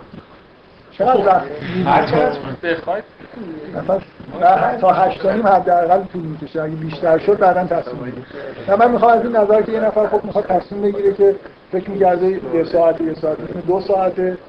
که چیزی پایانی داره. زخم میشه کسی خواست میره بعدا میشه. آره. هر کی می‌خواد می‌تونه بره و بعدا میگن میگن داره زخم میشه. آره واقعا سه ساعت. سه ساعت. سه ساعت این دفعه این دفعه بیشتر از سه ساعت. بذارید من اول از یه نکتهایی شروع بکنم که ربطی به تعلیمات عمومی نداره. یه چیزهایی توی جهان فعلی که ما داریم زندگی می‌کنیم که مخالف با تجربه های دینی. نکته اولش تکنولوژی. در واقع ببینید تجربه دینی تجربه این تجربه های دینی یا شاعرانه کلا به دو بخش از قدیم تقسیم می شدن یه بخش به اصطلاح آفاقی داشتن یه بخش انفس. یه سری تجربه با نسبت طبیعت و جهان خارج اتفاق میفته یه سری تجربه درونی هم. مثلا خیلی نکته مهمیه به نظر من که تج... عرفان ما عرفان اسلامی و عرفان شرقی اصولا معطوف به اون تجربه های به اصطلاح انفسی ما کمتر تجربه های عمیق نسبت به طبیعت توی عرفان اسلامی می‌دونیم توجه زیادی به جهان خارج انگار نداشتیم من می‌خوام الان بر در دفاع از اینکه تجربه های آفاقی مهمه حداقل این دفاع خیلی جنبه فانتزی داره. یه جا این کلمه از تو قرآن اومده. سنوریم آیاتنا فی الآفاق و الانفس. آیه آیه قرآن. و از اینجا این اصطلاح آفاق و انفس رو گرفتن. اول آفاق رو میگه بعدا انفس. من اینجوری حسم اینه که مثلا انگار در آفاق بیشتر میشه نشانه های خدا رو دید. تجربه های بیشتری نسبت به طبیعت میشه داشت که فضای مثلا تجربه دینی داشته باشه. و نزدیکترین نوع به اصطلاح عرفان که تجربه آفاقی توش در واقع عمده است. چیز عرفان سرخپوستی اگه چیزی به اسم عرفان سرخپوستی بتونید ادعا بکنید که وجود داره. سرخپوستان که خیلی فرهنگشون معطوف به تجربه های بیرونیه تجربه های ارتباط با طبیعت. سایر جا عرفان خیلی جبه درونی من همینجوری به عنوان این نکته دارم میگم که از طبیعت چه چیزی؟ خودشون برداشت سرخپوستا خیلی عمیقا این احساس تو فرهنگشون وجود داشته که یه جزئی از طبیعتن و همه چیز در واقع یه کل واحد رو تشکیل میده خیلی جزئیات وارد یعنی شما شما توی عرفان سرخپوستی حیوانات هم نقش دارن گیاهان نقش دارن. یه سری اسطوره های این شکلی دارن. اصولا عرفانشون شاید با عرفان ما خیلی مثلا چیز نیست. انتباق نداره. من منظورم تجربه های معنویه. در تجربه معنوی نسبت به جهان خارج به نظر میاد تو سرخپوستا بیشتره. من خیلی با تردید جمله اول من گفتم که اگر به چیزی به عنوان عرفان سرخپوستی اصلا تعریف کردم من خود خودم مشکل دارم. تجربه تو مثلا اینجا مثلا حالا مثلا یه عارف اسلام مثلا حالا یه حالت پیدا کنه بعد در خودش مثلا به این کشف می‌رسه به چیزی حالا مثلا که یه تجربه مثلا معنوی برای چطور بیرون رو می‌بینه بازم تو خودش احساس می‌کنه دیگه. احساس درونیه ولی نسبت به مثلا نسبت به خورشید. ژاپنیا که باز اونا هم به حال یه جوری زرد پوستای اون ور مثلا ژاپن به اون ور خیلی حسای خاصی نسبت به طبیعت داره. نسبت به اجزای طبیعت حس نسبت به حیوانات. آمیخته با خرافاته. من برام میگم که اسمش عرفان بذاریم یا نذاریم به عمده فرهنگشون یه جوری حالتهای خرافی توش هست. ولی کشفیاتی هم دارن. تجربیات درستی هم دارن. مثلا حس جالبی نسبت به حیوانات دارن. حس جالبی نسبت به جهان مثلا فرض کنید اطراف خودشون دارن از ستاره ها گرفته. یه جوری معطوف به بیرونن من تجربه هاشون معطوف به بیرونه در این که تجربه های معطوف به درون هم عرفا عرفای ما خیلی در درون خودشون کنکاش می‌کنن. خیلی معطوف به تجربه هستن که مثلا از عبادت دست تجربه های مستقیمی که نسبت به مثلا خداوند براشون به دست میاد بدون واسطه طبیعت. همه چیز رو در درون می‌بینن.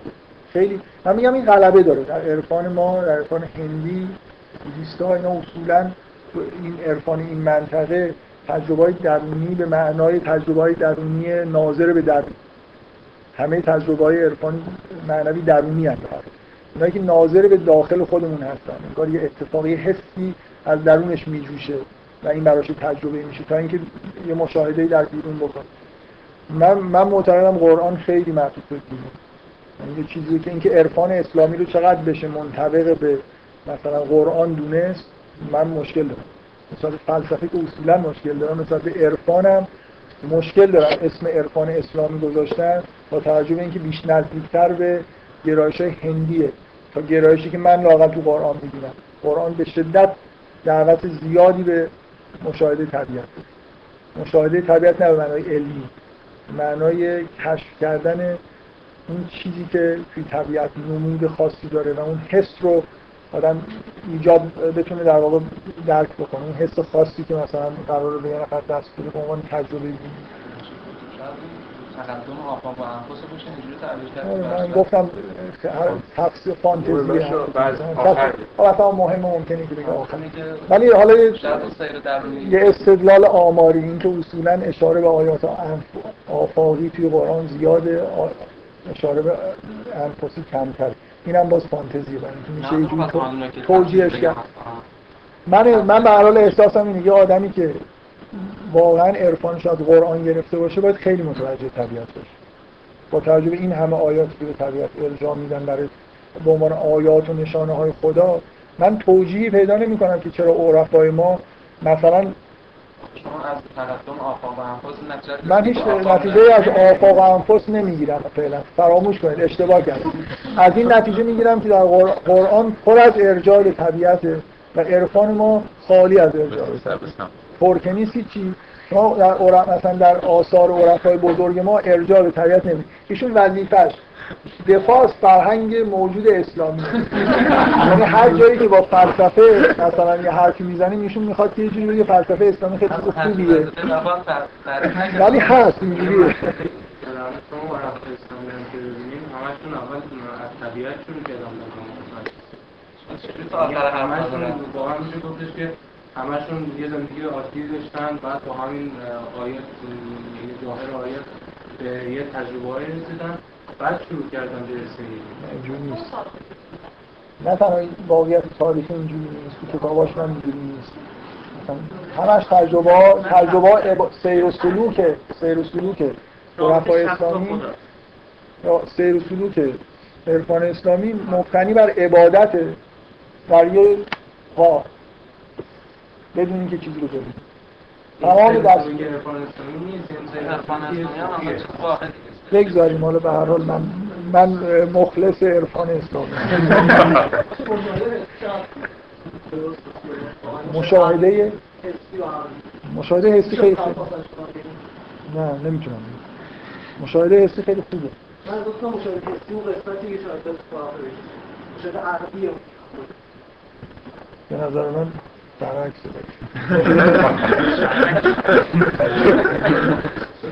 بذارید بحث نکنیم دیگه. من می‌خوام من دارم توصیف می‌کنم که اصولا تجربه معنوی حالا هم از تجربه های کوچیک شاعرانه تا تجربه های بزرگ دینی و عارفانه یه حال هوایی دارن که با یه چیزایی نمی‌خونه.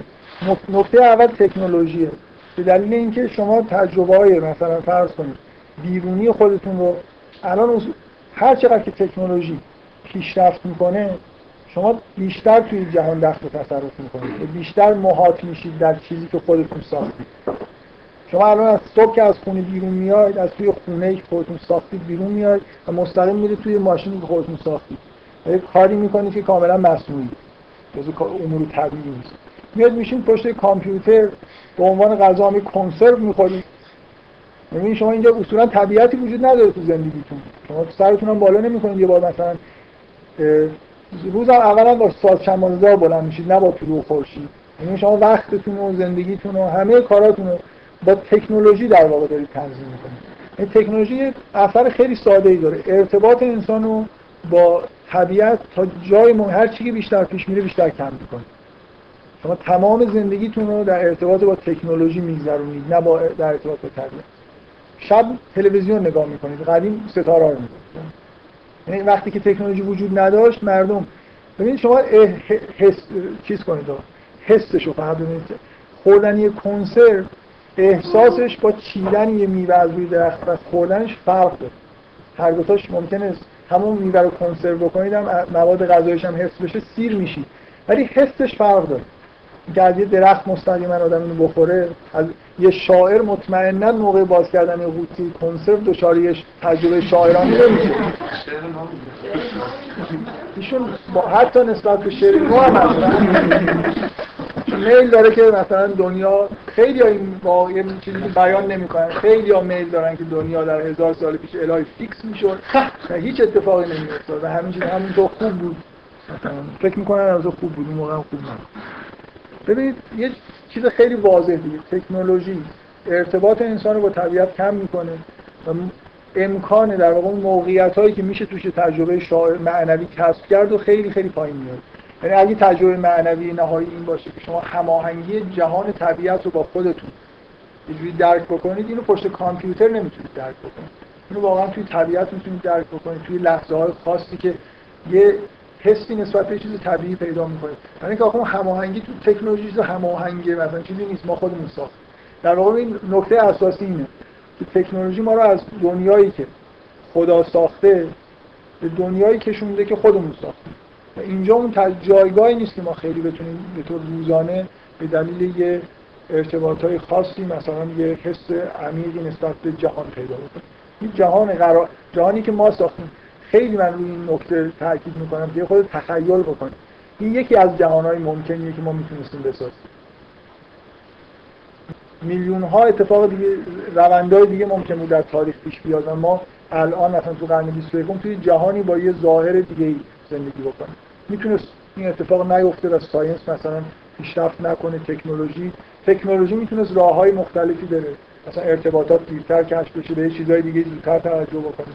تقدم و تأخری که تو کشفیات علمی و ابداعات تکنولوژی وجود داره یه چیز استاندارد مثلا یه جای خاصی اومده باشه نیست. خیلی چیزا به حسب تصادف اتفاق افتاده. بنابراین ما توی جهانی زندگی می‌کنیم که خودمون ساختیم. توی این جهان امکان تجربه در واقع شاعرانه و تجربه معنوی کمتره. این معنیش نیست که چیز بدیه. معنیش اینه که شما مثلا یه لحظه هم به طبیعت اختصاص بدید براتون مهم باشه که یه جوری زندگی طبیعی رو هم درک بکنید. مثلا سال یه بار می‌خواید یه جایی برید اهمیت بدید به طبیعت و معنای چیزی که واقعا وجود داشته و خارج از هیته اختیار ماست. من یه نکته اینه که اون سخنرانی که نوح برای پیروان خودش می‌کنه من مثلا تصور می‌کنم که فرض کنید که این سخنرانی رو برای ما بکن. میگه که آیا ندیدید مثلا این آسمان هایی که افتاد نه نه. مثلا ما اصلا آسمان نگاه نمی شب تلویزیون نگاه می‌کنیم.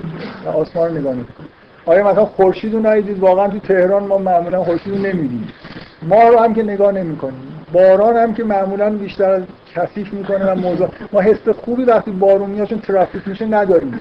تا اون احساسی که اون آدم نسبت به این به چی داره اشاره می‌کنه وقتی که این سخنرانی رو می‌کنه؟ به چیزایی که از نظر ما یا اصلا وجود ندارن یا نمی‌فهمیم یا چیزای خوبی نیستن. درک خود اصلا برای اون آدمایی که فقط از زمین دارن تغذیه می‌کنن بارون چیز حیاتیه. حسش نسبت به بارون فرق داره. مثلا با منی که مثلا بارون که میاد فقط مثلا یه حسی بهم دست میده که مثلا نیم ساعت بیشتر طول می‌کشه. بنابراین ما یه جوری از واقعی این چیزی که در خدا ساخته دور شدیم. بنابراین اگر تجربه دینی وجود داشته برای ما کمتر موقعیتش اتفاق میفته این یه چیزی شاید خیلی اساسی نباشه. نکته دیگه که خود جدیدتره. این چیزیه که بیشتر من اسم این آدم رو باید ببرم. این ایده ای که بیشتر به اسم یه فیلسوف معروفی به اسم بودریار فیلسوف زنده فرانسوی.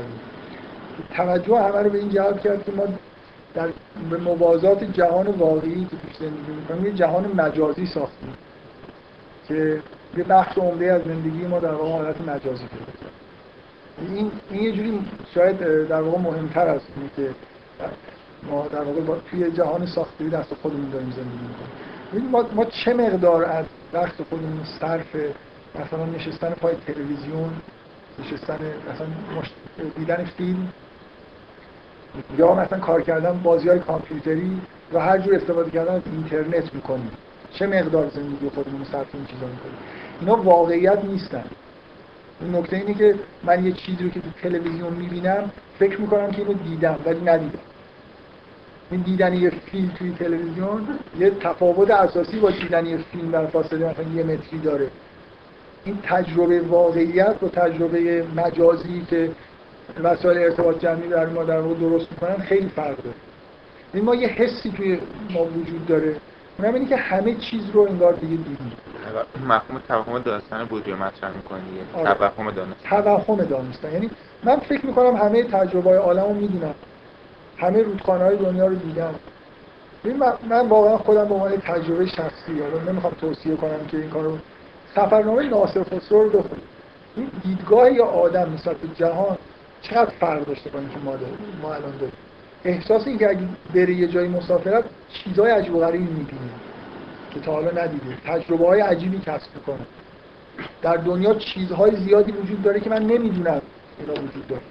ولی حس ما الان نسبت به دنیا چی؟ ما به طور مجازی همه چیز رو دیدیم و همه چیز رو می‌دونیم.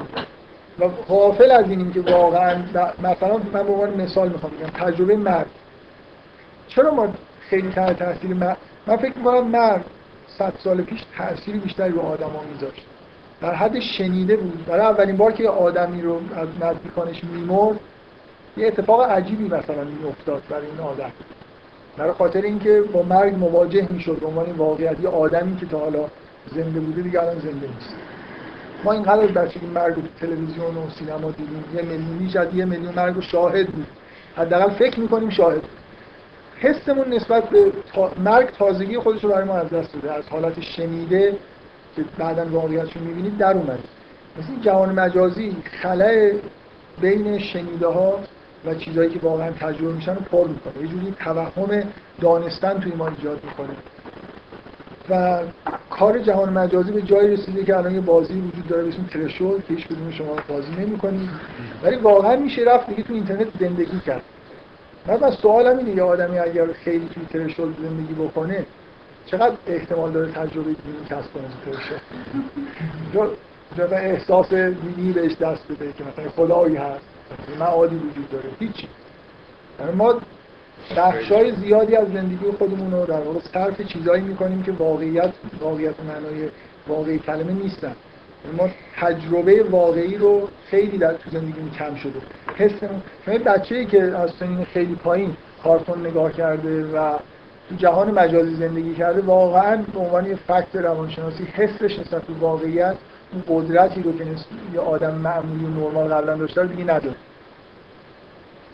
این یه چیز واقعی یه چیز دیگه ایه به از اون ولی واقعا این تفاوت خیلی احساس نمی‌کنه من خیلی نمی‌خوام وارد این بحثا بشم ولی وجود یعنی پیشرفت سریع جهان مجازی به دلیل اینکه ارتباط جمع رسانه های ارتباط جمعی و اینترنت و اینا دارن هی پیشرفت می‌کنن یه مشکل دیگه ایه که تکنولوژی جدای از اینکه ما نه تنها دیگه ما تو دنیایی که خداوند ساخته بود زندگی نمی کنیم مثلا تو دنیا زندگی نمی کنیم.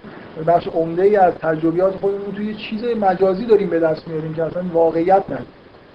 اینا چیزایی که باید مواظبش بود. من دارم میگم که چه گرایش هایی وجود داره که باعث میشه که ما کمتر دچار تجربه های شاعرانه معنوی حالا هر چیزی بشیم. فقط مسئله دین نیست. من به عنوان یه توجیه فانتزی می‌خوام بگم که برای من این یکی از این ملاک های خیلی ساده ایه که چرا توی قرآن میگه که وقتی حرف از آدمای خیلی خوب می‌زنه از آدمای به اصطلاح از سابقون از سابقون می‌زنه میگه که ادهی سلتون من الاولین و قلیل من یعنی بیشتر این آدمای خیلی خوب جز آدمایی که قدیما بودن. هرچی که انگار جهان داره پیش میره امکان این که جز سابقون بشید کمتر میشه. برای اینکه دارید کنسرت می‌خورید. حالا واقعا اینا و اینا اصولا حرفای ضد تکنولوژیک و نمی‌دونم ضد جهان مجازی نیست. مثلا ضد science هم نیست. مثلا فهمیدن جایگاه ایناست. همین که آگاه بشید که science چیکار می‌کنه تکنولوژی چیکار می‌کنه و جهان مجازی چیه این خودش به نظر من تا حدود زیادی کافیه که مواظب این باشید که غرق مثلا این چیزا نشید. برای به دست آوردن یه تجربه آفاقی نمیشه به اینترنت مراجعه کنید. باید یه جوری به آفاق مراجعه بکنید. خوشبختانه آفاق وجود دارن هنوز وجود دارن حرف شما زن کاملا درست به نظر من. ولی با نظر مثل اون چیزی که مهمتر از آفاقه نگرشی که ما به آفاق داریم. همونجوری که اون چیزی که مهمتر از انفاسه نگرشی که من دارم من دارم خواستم اینو بگم که مثلا حالا ما توی اون تجربه دینی که مطرح کنیم قبول دارید یه طیف خیلی وسیع می‌تونیم داشته باشیم از لحاظ لولش خب؟ بعد حالا مثلا شما یه بقال رو با یه عارف نگم. یه نفر که تجربه دینیش خیلی لو لول اکثر عارفا بقال بودن. کار بودن مثلا تجربه دینیش خیلی های لول تره خب. اگه بخوایم دقیقا بگیم که فقط آفا بعد به نتیجه برسیم که خب اون بقالشون فقط 13 لولش می‌رفته تو جنگل. یه خورده مثلا لولش پایین‌تره بعد میگه حتما بعد هر می‌رفته تو جنگل. ولی مهم اینه که نگرشش با آفاق چی باشه. من چون مطمئنم هیچ کسی حرفی که شما می‌زنید رو از حرف من برداشت نکرد نه من نمی‌خوام بگم دقیقا شما اینو گفتید نه اصلا اصلا تقریبا هم نگفتم. شباهتی به این چیزی من در من دارم دارم من دارم در دو جهت میگم که تکنولوژی علم کلمات رو گذاشتم کنار. در دو جهت تکنولوژی مخالف با جریانی در واقع کار می‌کنه که می‌تونه زمین ساز تجربه دینی باشه. یا آدم تمام آدمایی که در گذشته زندگی می‌کنن غرق در طبیعت بودن و هیچ تجربه دینی هم به دست نیاوردن. بنابراین من می‌خوام بگم که پس حالی که قبول داریم که اون نگرش که به آفاق داریم مهمتره یعنی اولویتش بالاتره این اصلا همونه که مهمه. خب بریم رو اون نگرش صحبت کنیم اون نگرش بیسش بر خود می‌کنیم. ولی اینا رو نمیشه انکار کرد. تکنولوژی به هر حال ما رو دور می‌کنه از طبیعت و طبیعت بودن توی طبیعت حس خوبی داره. نه. همون مقداری که اگه دادم بکنه شدیدتر به همون قدر که می‌کنه اگه یه همچین تجربه برای آدم پیش بیاد خیلی تجربه شدیدتری خواهد بود. الان که غرق نشه اگه نفر غرق نشه تو اینترنت و بره به هر یه جوری الان نکته اینه که واقعا توجه به طبیعت کم شده دیگه. یعنی مردم مثلا چقدر میرن خودشون رو؟ زیست برن آخه این درست نیست. آخه. بخوره مطمئنا وقتی یه روز یه سیب می‌کنه این خیلی از کسی که هر روز داره سیب. خب نتیجهش اینه که باید برید سیبم بخواید بگید مهم مهم اینه که من چیزی که دارم میگم اینه که مهم اینه که این چیزا رو بدونیم. که توی یه جهانی داریم زندگی می‌کنیم که خودمون ساختیم و این جهان جایی نیست که توش تجربه دینی به دست بیاد متوجه این باشیم که باید به طبیعت توجه کنیم. به قول شما شاید اثر مثبتش هم این باشه که چون بیشتر خلاف عادتمونه یه جوری تاثیرش رو عمیق‌تر گذشته خیلی تجربه دینی وجود داشت که اثرش کم بوده اینکه زیاد اتفاق آره. دوباره آره. ولی بعضی چیزا هم بدتر شد دیگه مثال مرگ مثلا مهمه ما. آره من به هر ببینید به نظر من اینا من دارم توصیف می‌کنم که چه چیزهایی پیشرفت توی جهان فعلی ما وجود دارن که در خلاف اون تجربه دور شدن از طبیعت در تکنولوژی. یکیشه یکی همین که ما اصلا یه بخش عمده از زندگیمون رو داریم تو جهان مجازی صرف می‌کنیم. اینا خلا اینا اینا جایی نیست که تجربه به دست آورد اینکه میشه با آگاهی از این حرفا رفت و دوباره تو طبیعت تجربه دینی به دست آورد و شاید به قول شما حتی اگه الان یه نفر حرکت بکنه و بخواد با طبیعت یه چیزی پیدا بکنه به اصطلاح حس خوبی پیدا کنه و ارتباط پیدا کنه با طبیعت ممکنه بهتر از یه آدم چند هزار سال قبل که مشغول به این چیزا نبودن این کار خب حالا بفرمایید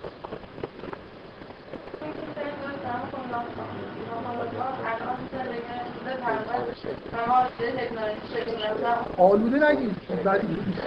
آلودگی نیست.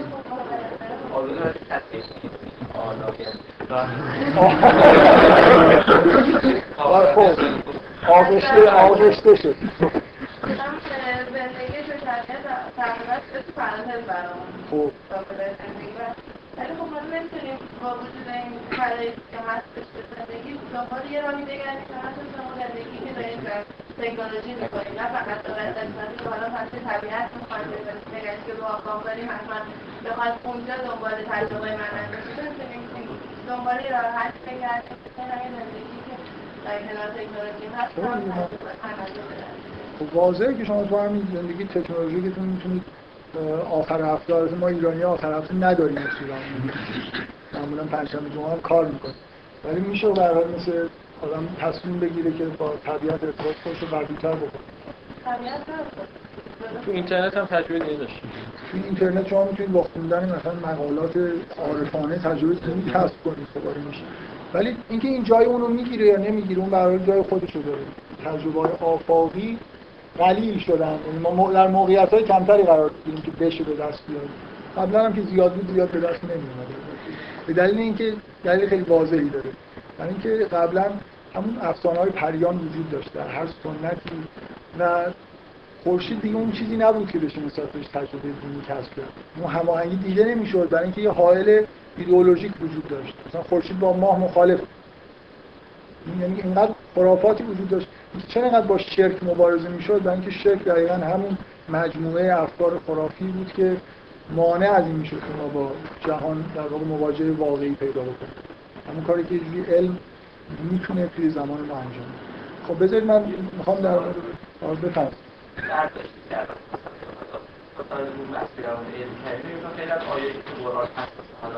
آیات مثلا همین طبیعی طبیعتی مثلا و اینا. من- لاحظ خودم فکر کردم که می‌ذاره علمی به این نگاه کنم. شما یه جوری اینو منتفیش کردید احساس کرد یعنی میگید مثلا اگه بخوای در مورد مثلا درخت و گل و بلبل و مثلا حالا اینا وقتی آیه قرآنی می‌کنی مثلا نتیجه کنی علمی نگاه نکن. مثلا بیا تو این حال. بعد یه چیز دیگه شاعرانه نگاه آره شاعرانه ولی یه چیزی گفتیم. حالا من اینو آیا خود قرآن هم مثلا بهش رسیدید یا همینجوری خودتون رسیدید یه سیستمی باشه بعد احساس کنیم مثلا جهان واقعی توحید همینه نیست توحید همینه. توحید یعنی که تو- توحید یعنی توحید در مقابل شرک. شرک یعنی اینکه این اجزا مختلف جهان خدایان مختلف دارن. ضدیت هایی هست. با هم دیگه تمام دعوت در واقع توحید به اینه که خود ما جهان همه چیز یه کل واحد مخلوق یه چیزه داره یه سمت واحد داره میره. دیدن وحدت دنیا هماهنگی که همه چیز با هم دیگه جور در بیاد یه حس اینجوری نسبت به جهان داشتن فکر کنم اساس اون توحیده. توحید فقط می‌تونه یه دونه خدا از دو تا هست. دیدن ربوبیت خدا تو همه اجزای درونتون. اینکه شما خودتون رو با تمام اجزایی که در درونتون می‌بینید هماهنگیتون رو با جهان خارج هم حتی درک کنید. به عنوان یه جزئی از این جهان جایگاه خودتون هم بفهمید. همه چیز رو در واقع در یه علم مثلا هدفش اینه که بیاد با یه مثلا چیز ساده دو که خود دنیا رو توضیح بکنه پس توحید هم علمه دیگه چون مثلا تو علم سعی مثلا من چیز ایشون چیزی رو داره که من الان می‌خواستم بگم. نکته مثبت علم که کمک می‌کنه در واقع به این تجربه وحدت و هماهنگی اینه. علم اون خرافه های در واقع اینکه هر چیزی رو حداقل ببینید علم دیگه کوششیه در جهت اینکه همه چیز رو ریدیوس بکنیم به یه چیز ساده. بنابراین اصولا علم فرض وحدت و هماهنگی جهان و اینکه حداقل قوانین یکی هستن تو خودش داره. این بهتر از اون خرافه های پریانه که برای ماه یه تئوری داره برای خورشید یه تئوری داره و هر چیزی رو به طور مسخره با داستان پر از اجزا مختلف. علم یه جوری تلاش در جهت درک هر چی بیشتر هماهنگ بودن دنیا هست منتها جهتش جهت شناخت نیست. موضوع که جهتش جهت کشف قوانین ریاضی و تکنولوژی و ایناست. این واقعیتیه که ساینس به معنای فعلی اینجوری داره کار می‌کنه. ولی یه حس مهم- مهمی توی علم هست که با تجربه با از نظر محتوایی با تجربه دینی هماهنگی داره. این نکته که شما میگی داره این درست. بذارید هم من دیگه. خیلی از اینام که مثلا از یک کتابی هست آقای آرام فکر کنم ترجمه کرده که خیلی از این مثلا آدمایی که فیزیک دارن فلان اینا خیلی چیزای خودشون میگن راجع به از دیدگاه علم مثلا سعی می‌کنن بگن آره. که یعنی هم سعی می‌کنن آره. تجربه از خود علمی داشته باشه ولی آخه ببینید اونا اونا زیاد منجر به تجربه های دینی نمیشن. اون چیزی که دیده نمیشه. مثلا تئوری های علمی رو به هم دیگه ببافید مثلا یه هماهنگی نشون بدین. تجربه دینی در یه لحظه ای در مواجهه با این واقعیت که دیده میشه مثلا میده. طرف راجع به اینکه الان ما دنیامون یه جوری فرض کنیم یه بیگ بنگی فرض می‌کنن تو علم یه احساسی اون پیدا کرده بعد آره خب ممکنه بر- بر- اگه اون تئوری درست باشه این احساس هم احساس خوبی ولی این تجربه دینی نیست تجربه دینی با تئوری در. تجربه دینی یه- یه چیزیه که با مشاهده مستقیم باز شما یه به وحدت داری حالا من شاید حس بدی گرفتم با این چند یه سری حسی گفتم یه حس گرفتم. من می‌خوام ببینم اینو می‌تونید یه ذره مستند ترش بکنید یا آخه آخه چی میگه. یعنی یه جوری گفتید وحدت اینه من می‌کنم یه جوری دیگه می‌تونه وحدت شاید قرآن یعنی وحدت نهایی و اول اول و آخر این که شما اصلا همه چیز رو یه دفعه پشتش یه چیز دیگه بدید وحدت. وحدت کامل. وحدت کامل. وحدت وجود بشه تمام تمام عرفان ها در همه دنیا یه جوری نهایتش چه جوری اون رو ببینی خیلی مهمه. شما یه جوری می‌خواید اون رو ببینید یه نمودی از عنوان یه نمودی از وحدت این, این یه چیزیه یه, یه تجربه ایه که قرآن خیلی بهش دعوت می‌کنه. از این جهت دارم بهش تاکید می‌کنم. تجربه هماهنگ دیدن و حس حس جزء طبیعت بودن هماهنگ بودن همه چیز. حس جزء طبیعت بودن از کجا میاد این جمله. از کجا میارم اینکه نمی‌دونم این قرار وحدت طبیعت نیستیم و وجود اگه نیستیم پس چی هستیم آقای؟ حالا اینکه حس این که حس این که شما اینو احساس می‌کنید که قرآن به خیلی چیزا اشاره می‌کنه که به این نگاه کنید که این چیزها برای شما ساخته شده. یه جوری مثلا کره زمین برای شما ترتیب داده شده. یعنی به عنوان یه اولا دید کلی اینه که همه چیز در واقع مثل اجزا آفرینه شده پس ما هم هستیم. ثانیا اینکه ما با این طبیعت اطراف خودمون یه هماهنگی خوبی داریم. همه چیز یه جوری در خدمت ماست نمی‌دونم. که ما ما یه می‌کنم یعنی من, واقعا می‌تونم در این چیزا بحث بکنم. یه خود دور داریم میشیم. من به اندازه کافی فکر می‌کنم. میگم اصلا توصیف من اصلا اون توحید و این حرفا به اون معنای مثلا هماهنگی کرد مهم نیست واقعا. مهم تجربه دینی در واقع به وجود میاد. که یه ویژگیهایی داره که من می‌خوام در موردش صحبت بکنم که چه مشکلاتی با تعلیمات عمومی یه یه نکته که تو تعلیمات عمومی هست و در واقع یه ویژگی توی تجربه دینی تجربه شاعرانه هست اونم حس شگفتی.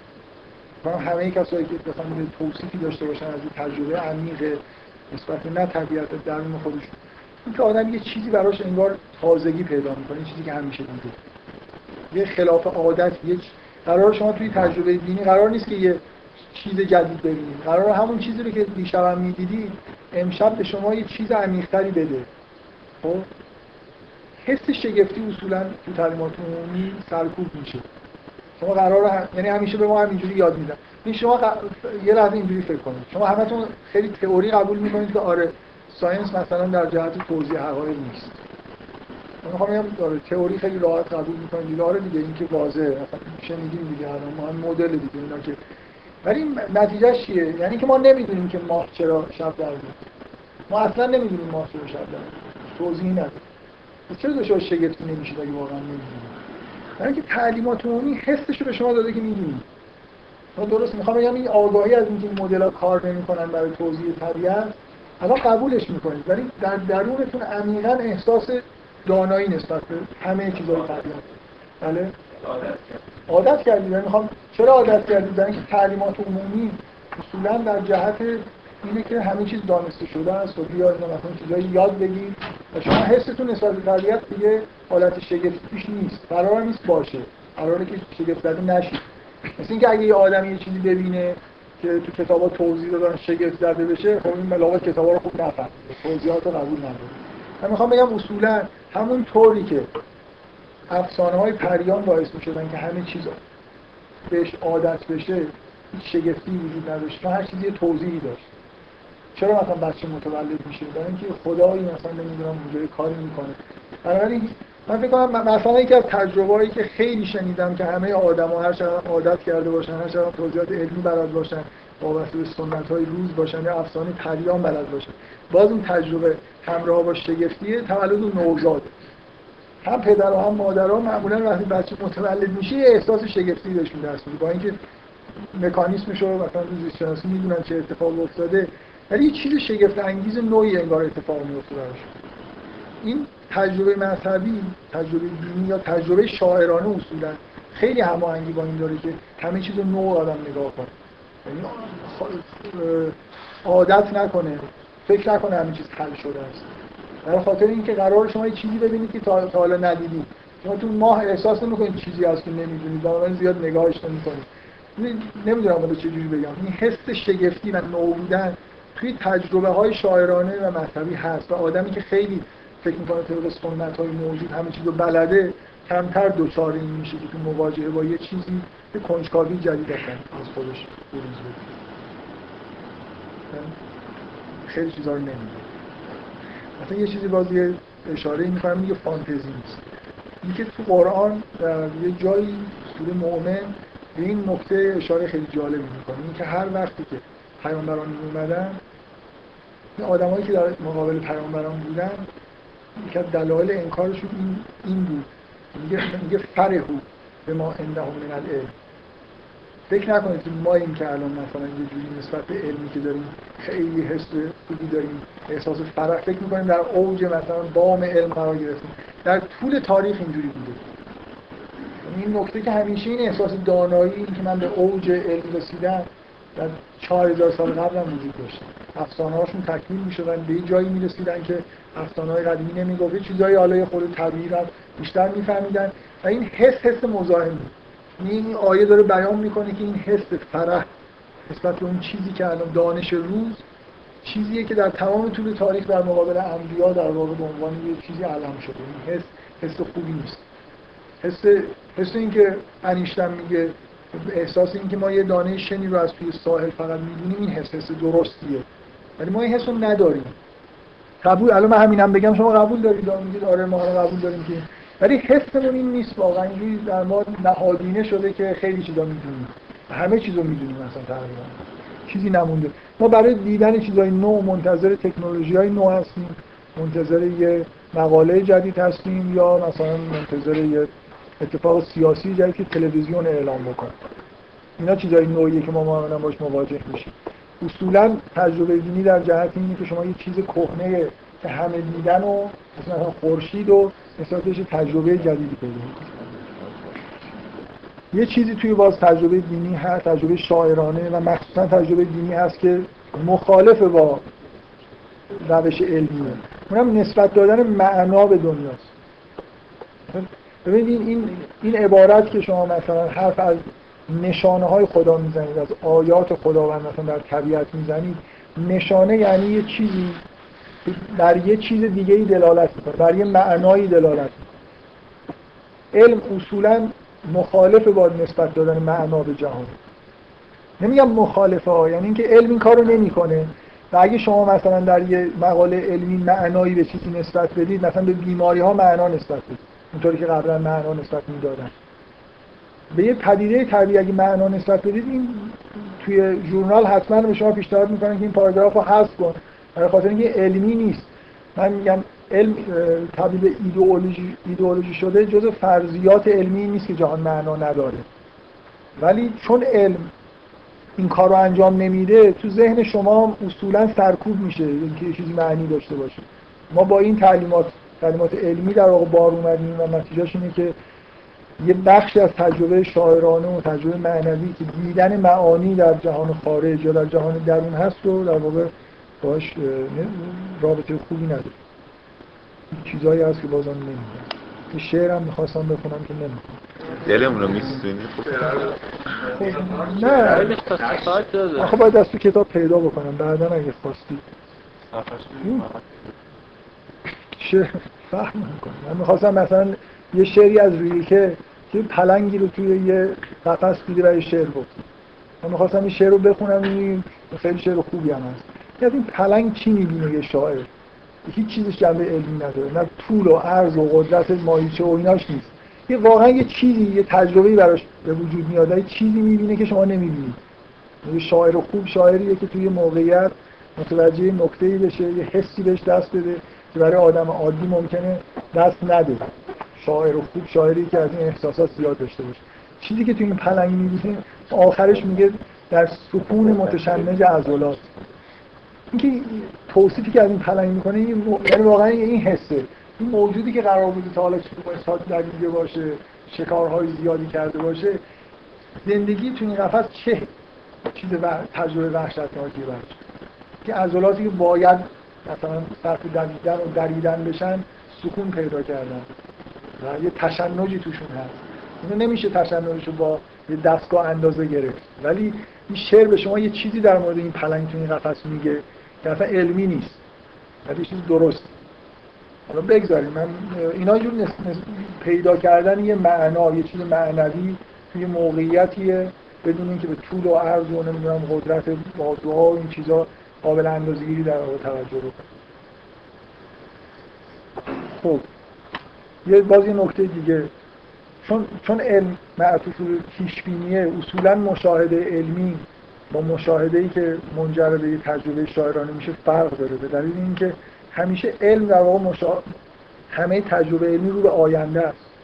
در حالی که تجربه شاعرانه تجربه معنوی به شدت احتیاج به سکون زمان حال داره یعنی یه لحظه انگار باید زمان متوقف بشه در یه لحظه خاص شما یه چیز عمیقی رو یه جایی درک کنید شبیه این چیزایی که بودیستا مثلا خیلی در موردش صحبت می‌کنن کشف حقیقت بیشتر با سکون توی یه لحظه ارتباط داره تا میل به پیش پیشگویی آینده.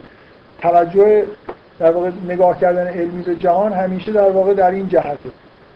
که اگر یه چیزی بعدن شد من باید چیکار بکنم؟ مثل اینکه داریم سوال اینجور سوالا رو تو ذهنمون جواب میدیم وقتی به چیزی نگاه می‌کنیم. و اون حسی که توی تجربه معنوی هست اصولا توی تجربه و آزمایش علمی وجود نداره. ما حالا تکنولوژی هم که ما رو کلا از سکون و از این حالت آرامش دور می‌کنه به دلیل اینکه ما قرار نیست خیلی موجودات آرامی تو دنیا باشه باز من آیه نکته خیلی اساسی که ایشون مرتب می‌گفت. قابل تکرار بودن و قابل ارائه کردن در جمع بودن. این یه نکته ایه که تو تجربه های درونی نیست اصولا. هر نوع تجربه درونی. و ببینید تعلیمات عمومی تعلیمات علمی واقعا ارزش گذاری می‌کنن. اینکه این خب درست تو محدود علم همه چیز باید تکرار پذیر و مشاهده پذیر برای عموم باشه و این یکی از ارزش های آزمایش علمیه و می‌تونم هر جایی انجام بدم. خب؟ تو این تو محدوده کار علمی و حال اینجوریه. خوبه. یه همچین اتفاقی میفته ولی قبول بکنید که تعلیمات عمومی و علم یه ارزش گذاری مثبت داره. مثبت اینکه این تجربه ها خوبه. این تجربه ای که قابل ارائه نباشه تجربه ای که فقط درونی باشه خوب نیست. ارزش نداره. درست معنیش اینه که از نظر science ارزش نداره. خب از نظر science ارزش نداره. ولی چون تعلیمات عمومی یه جوری انگار science همه چیزه حس عمومی نسبت به چیزی که قابل ارائه نیست خوب نیست. یعنی شما بذارید من اینجوری بگم. یا مشکلی که پیش میاد شما یه تجربه ضعیف مثلا دینی هم که کسب بکنید یه جوری در درون خودتون سعی می‌کنید این تجربه خودتون رو یه سر و شکلی بدید که قابل بیان باشه. اتوماتیک. اصلا انگار این این ارزش این که شما یه دنیای مستقل خودتون دارید. و قرار نیست که چیزایی که در درونتون میگذره رو بتونید به دیگران توضیح بدید. این واقعا تو تعلیمات عمومی ما نیست. یعنی یه چیز بدیه. به نظر میاد که شما دچار یه مشکلی شدید که اینجوری دارید فکر می‌کنید. نمی‌دونم یه خورده توضیح دادنش یکی دو دقیقه انگار راحت نیست. ببین کلا شما روحیتون به دلیل نوع تعلیماتی که دیدید اینه که اگر دچار تجربه خاصی هم بشید تمایل دارید که این رو به طور منطقی بتونید مطرح بکنید. وقتی این تلاش رو در درون خودتون شروع می‌کنید می‌بینید که نمیشه. یعنی متوجه یه سری مشکلات انگار منطقی که بیان این حالت میشه. مثلا فرض کنید چه می‌دونم. فرض کنید یه نفر دچار یه شهودی شده و یه موجودی مثلا مثلا موجود غیر طبیعی و ماورا طبیعی رو دیده. حالا اینکه این در لحظه که می‌بینه مطمئنه که این دیدن داره اتفاق ولی حالا فرض کنید که می‌خواد توضیح خودش قبل از اینکه توضیح بده تو ذهنش میاد که خب شاید این در حال یه توهمی بوده برای من اتفاق افتاده. شاید با عوامل روانی دیگه. در هر تجربه در حتی در این حد در حد وحی در حد مشاهده کردن یه فرشته میشه شک و شبهه کرد. شما اگه بخواید مطرحش بکنید توی جامعه بیرون خودتون کسی نمیپذیره. برای خاطر اینکه می‌تونه جور دیگه ای اتفاق افتاده. شخصی که بهش رفته یا نه. خود اون شخص نمی‌تونه حتی از این پیش خودش هم دفاع بکنه. این حرف من یه ذره قابل چون ما نمی‌دونیم چه اتفاقی برای شخص من نمی‌دونم بعد این ما وقت نمی‌دونم خودت ببین نقطه این نقطه تجربه ای که خودت کسب کردی. خب نه.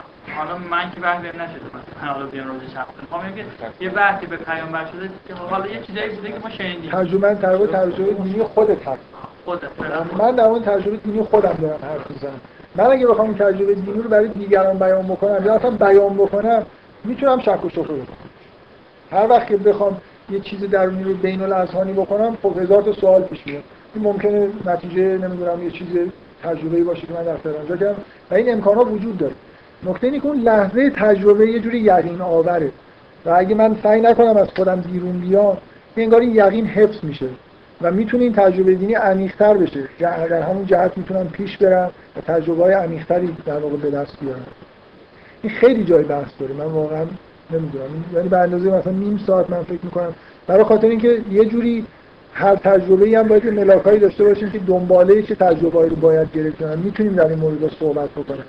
مثلا من نکته نکته مسئله اینه که متوجه این باشید که اصولا تجربه درونی داشتن تجربه غیر قابل ارائه داشتن با فضای علمی هماهنگ نیست. و ما توی این فضا رشد می‌کنیم. حتی اگه تجربه برای خودمون پیش بیاد هیچ آدمی هم تو دنیا نمونده باشه ما میل داریم اینو به زبان دقیق مثلا یه خورده قابل ارائه در بیاریم. در حالی که این خیلی فعالیت جالبی نیست. در واقع علم یه جوری محدوده درون شما رو انگار به رسمیت نمی‌شناسه. نه این انگار به رسمیت نمی‌شناسه اصلا به رسمیت نمی‌شناسه صریحا به رسمیت نمی‌شناسه. من در واقع حرفم اینه که قرار نیست شما در تمام زندگی خودتون همیشه مثل scientist تجربه درونی خودتون هم اینجوری جامعه مثلا منطق و علم بپوشونید بهش. برای اینکه امکانش وجود نداره. مثل اینه که شاعر بخواد مثلا حس خودش نسبت به یه حس عجیبی که نسبت به واقعیت پیدا کرده و هیچ شکی هم نداره در اینکه همچین حسی اینجا وجود داره رو بخواد توضیح علمی بده. خدا می‌دونه مثلا به چه چیزی منجر بشه این این محترم نبودن تجربه درونی. تو تعلیمات عمومی ما این حس وجود داره. بفهم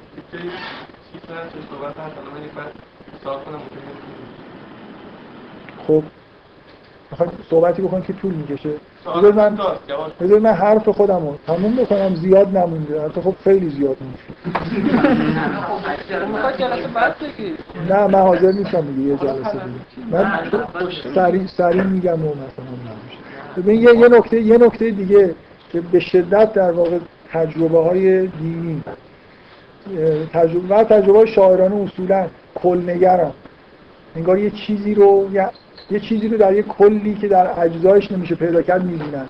حس شهودی که به یه شاعر یا به یه فردی که کار در واقع تجربه دینی رو داره تجربه می‌کنه بهش دست میده یه حس پیدا کردن یه چیزی پشت یه اجزاییه که قبلا هم وجود داشتن. من اینو قبلا چندین بار این تشبیه رو استفاده کردم. مثل دیدن تصویر سبودی پشت این تصویریه که در واقع شما هر جزش که نگاه کنید چیزی پشتش نیست چیزی تو اجزایش نیست.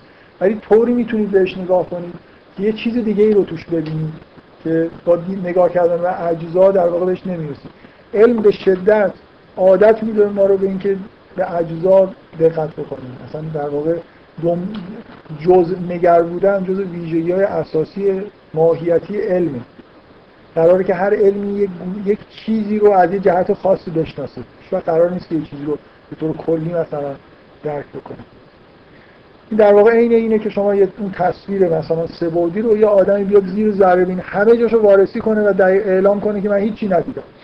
بار راست میگه دیگه. واقعا اینجوری علم دقیقا این کارو می‌کنه. یعنی اجزای جهان رو سعی می‌کنه به شدت تا جایی که می‌تونه بشناسه حالا مدل بکنه و بعد نهایتا اعلام می‌کنه که چیزی مثلا نیست. یعنی کلیتش.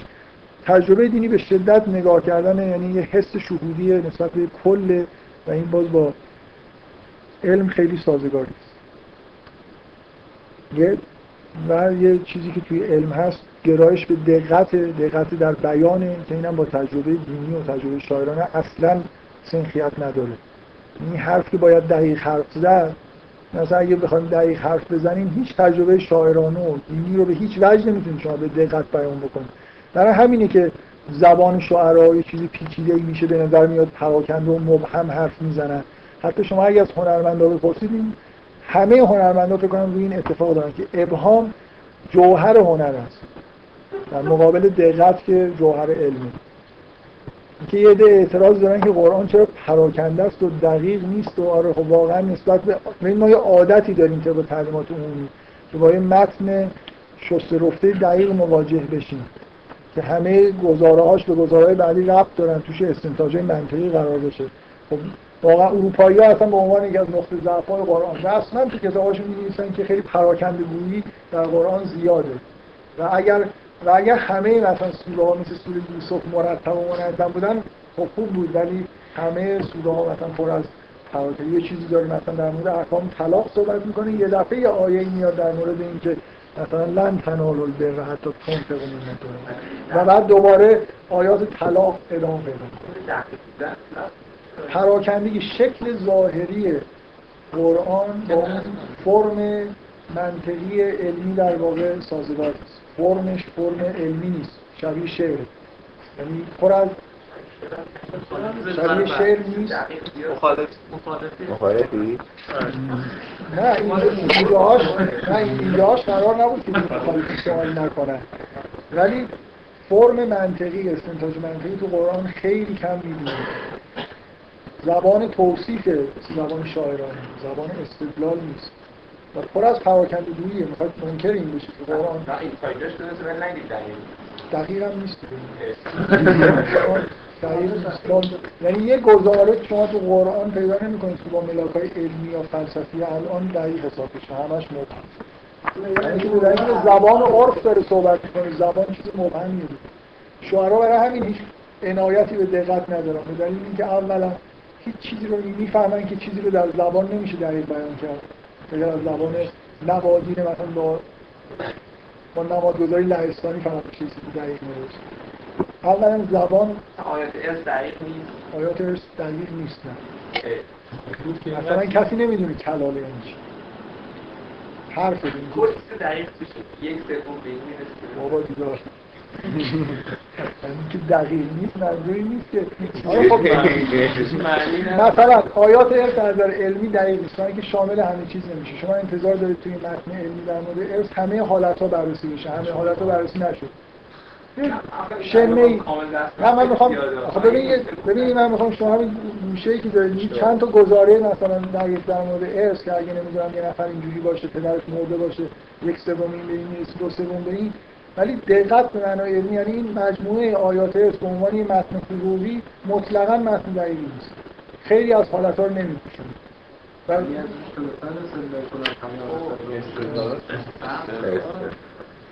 ولی هشتادویی هست عمرن چون باید حکمی می‌دادن چون باید حکمی می‌دادن حکمی که ارجح بوده رو دادن. ولی اصلا با دقت استفاده هست بله.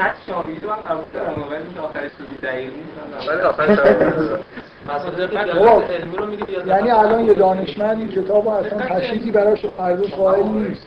یه فیلسوف هم همینطور. برای اینکه استدلال توش. دقت به معنای عرف به معنای عرفی دیگه مثل مثلا؟ جان چیزه. قبول ندارم. یعنی خیلی جاها به نظر میاد که مثلا میگه که آسمان رو من مثلا آیا به شطور نگاه نکردید خب منظورش شطور نگاه کرد. من این منظوری داره ولی منظور دقت بیان نشده. اینجوری نیست که از چه جهت به شطور نگاه کنید منظورت چیه؟ جای- جای سوال داره دیگه. من بپرسم آقا، مثلا ما خورشید رو ندیدیم خب دیدیم. همون دید ولی منظورش چیز دیگه است. منظوری که به دقت بیان نمیشه. شما کشف کنید که خورشیدی ندیدی یعنی چی؟ ماه ندیدی یعنی چی؟ هم قبول دارم. اجزاش قبول داره ولی کلش رو سوال آره ولی من قسمت اصلی بحثم که در مورد اون آی ان تی پی و اینا بود بذار فقط همینجوری کلا بگم. آره یه چیزی وجود داره این این قسمت خطرناکتر موضوع که ما کار از روانشناسی ذهن یه کارکردهای خداگاه یه جوری تقسیم بندی توش داره. شهود مثلا وجود داره در مقابلش حس و تفکر وجود داره در مقابلش احساس یا عاطفه. اینا در واقع کارکردهای متضاد خداگاهی ما هست خب؟ دقیقا نکته اینه که ما تعلیمات علمی ما در جهت تقویت تفکره. سرکوب کردن در واقع احساس نه سرکوب کردن. شما وقتی که تفکر رو توی آدم تقویت بکنید نه فقط علم فلسفه تمام فرهنگ غرب جهتگیریش به سمت تفکر در مقابل حس. این حسای درونی که ما درس دست میده اصلا خوب نیستن. تعلیمات عمومی در این جهته که من نمی‌تونم به حس درونی خودم اعتماد بکنم. باید اینو در قالب تفکر بتونم بیان بکنم.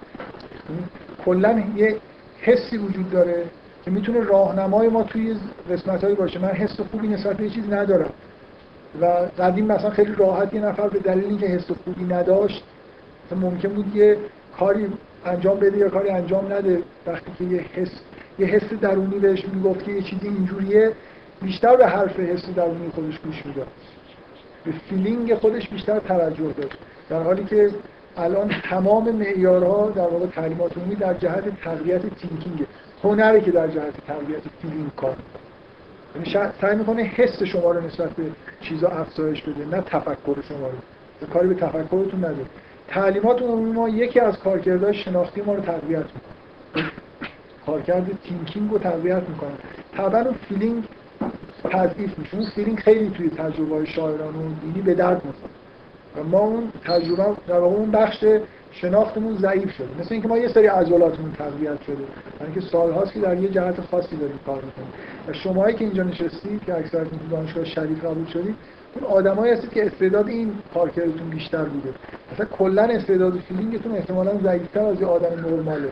زیر حد متوسط. این ایشون تست رو زده و feeling در اومده. من منم شک فیلم دارم خب به هر حال غیر طبیعیه. استاندارد درجه بندی یعنی استاندارد استاندارد اینه که یه آدمی که بله. کار علمی می‌کنه اصولا اتکاش به thinking فقط واقعا آدم های مذهبی. مذهب یه جوری در جهت تربیت feeling ه. هنر در جهت feeling ه تو قطعا یه سری تستایی که باعث شده thinking ضعیف بشه برای اینکه حس مذهبی داری یعنی یه جوری مثلا فرض کن آره، فرض کن مثلا پرسیده که آیا شما اح- احساس می‌کنید که بهترین راه برای هر چیزی مثلا راه علمی ساینتیفیکه شما قطعا می‌زنید نه. ولی حس تعلیمات عمومی اینه که آره همه چیز علمیش خوبه روش علمی. من کلا تعلیمات عمومی در جهت تضعیف چیز کار می‌کنه برعکس تعلیمات مذهبی و یعنی شهود, در مقابل حس هم شهود به شدت کارکردیه که به درد تجربه های شاعرانه و دینی می‌خوره.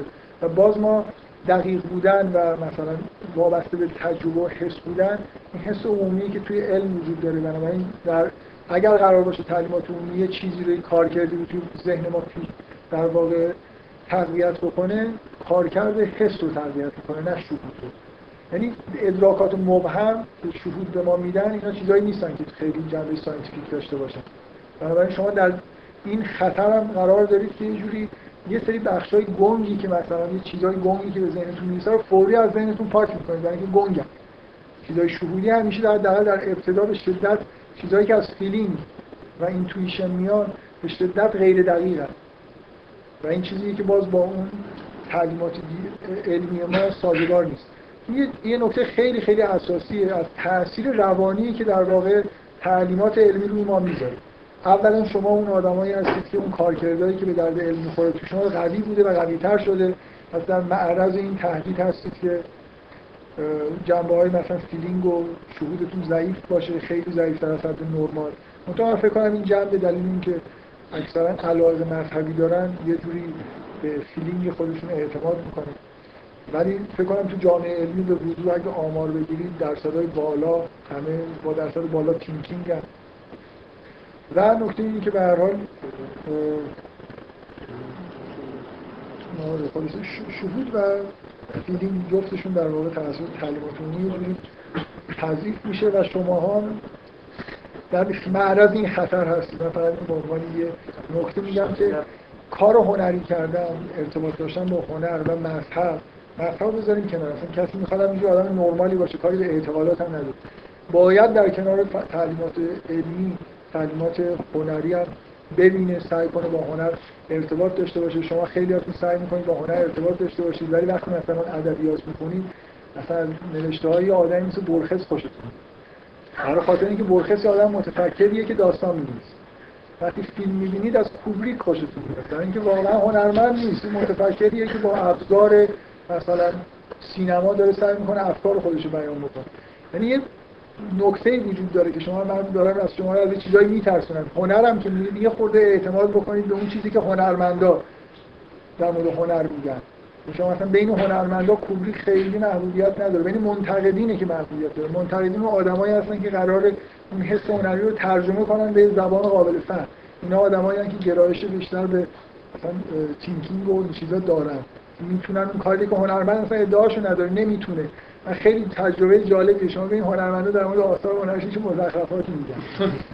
یعنی اصولا هنرمندی که واقعا هنرمند خوبیه نمی‌فهمه نمی‌تونه حرف بزنه. مثلا از جیم جارموش در مورد ددمن پرسیدن که موضوع ددمن چیه میگه تنباکو. این فیلمو که می‌بینی فیلم فوق العاده ایه مثلا کلی چیزای جالب توش وجود داره. از جمله تنباکو هم. این مرتب یکی یه نفر میگه تنباکو داری میگه نه. نه. واقعا شوخی نیست. تمام این هنرمندا وقتی که در مورد آثار هنری خودشون صحبت می‌کنن هر تو پلا میگن یه جوری. چون چون میل ندارن.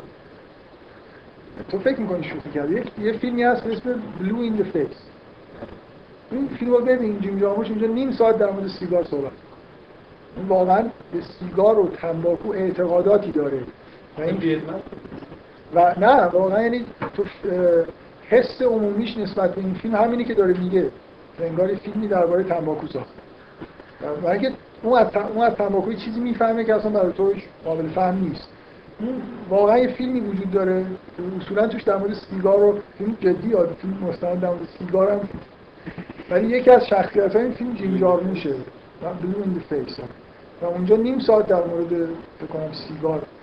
هی کات میشه مثلا دوباره میاد یه چیزای دیگه میگه. در مورد یه فیلم دیگه هم وجود داره اسم Smoke اون هم یه آدمی که پیرو جیم جارموش ساخته. اینا واقعا به چون گرایش به فرهنگ سرخ پوستی دارن smoking یه گرایشات چیز دارن فکری دارن.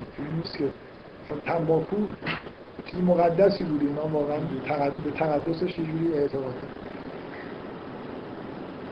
آره خلاصه توی هنر که میری سراغ کوبریک و بروتس اینا برید. ولی بدونید که واقعا اون آدمایی که مثلا شعرهایی که خود شعرا خیلی بهشون ارزش میدن نه منتقدی.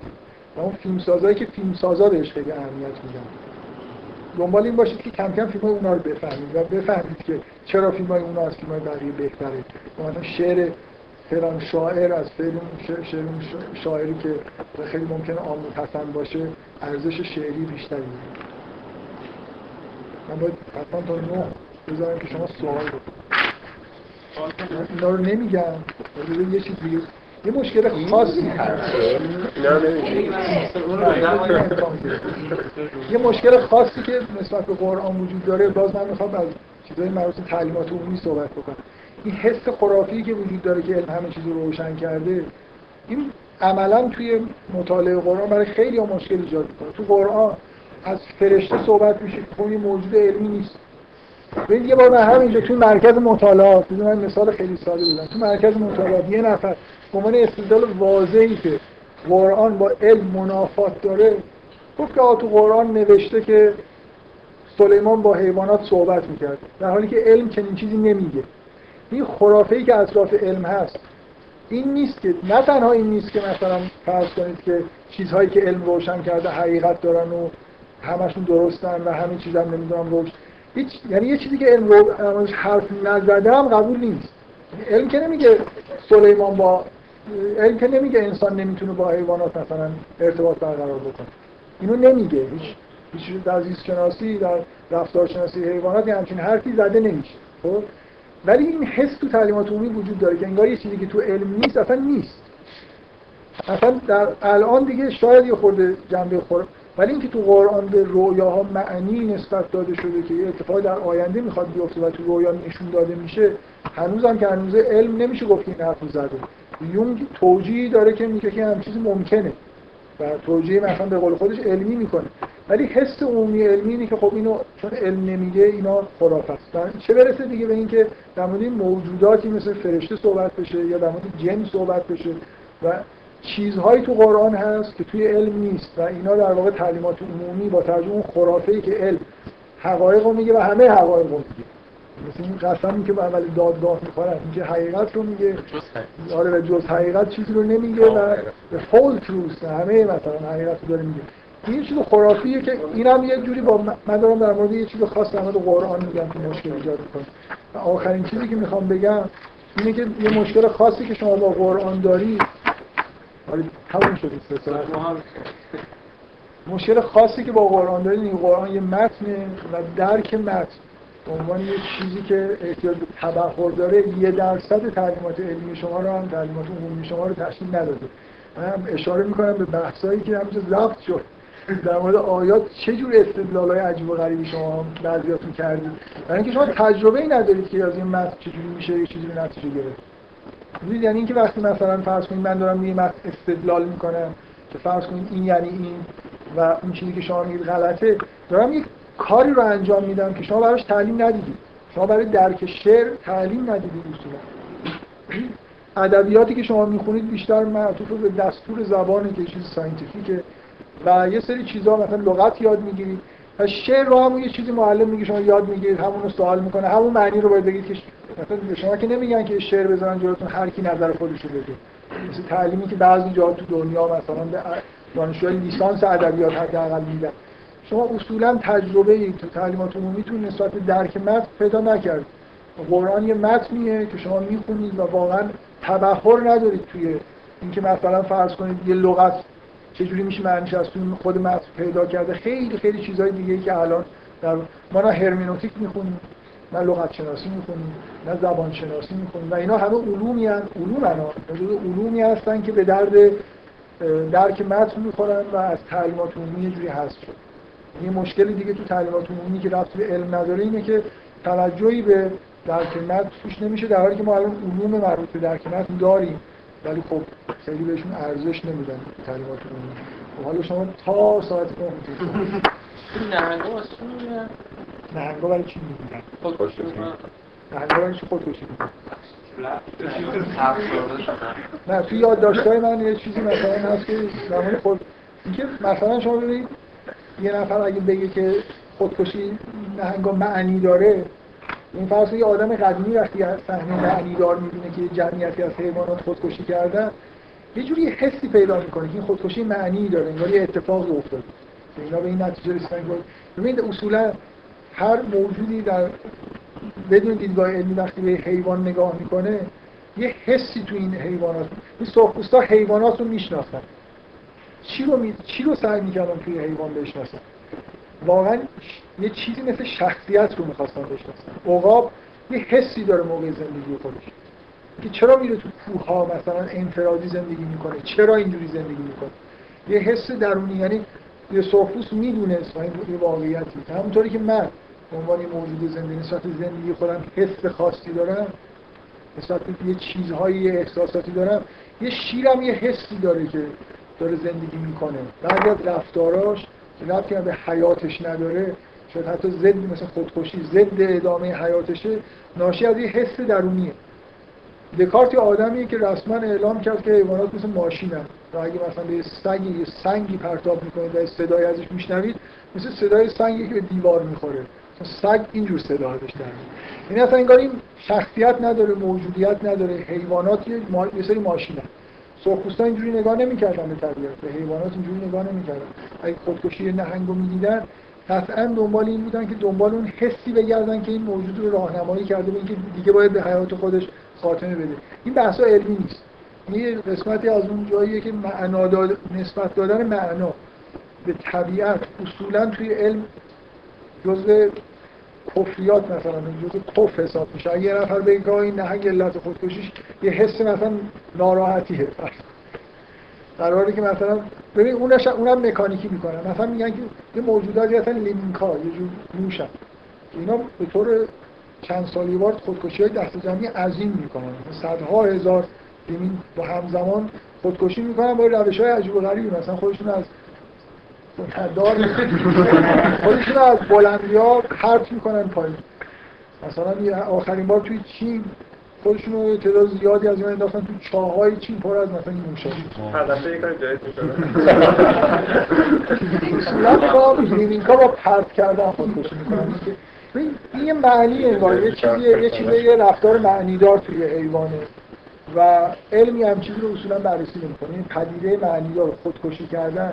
توجه به اینکه همه غرایز حیوان انگار از نظر علمی در جهت ادامه حیاته اینکه چجوری حیوان به این نتیجه می‌رسه که باید همشون به این نتیجه می‌رسن که باید خودشون بکشن.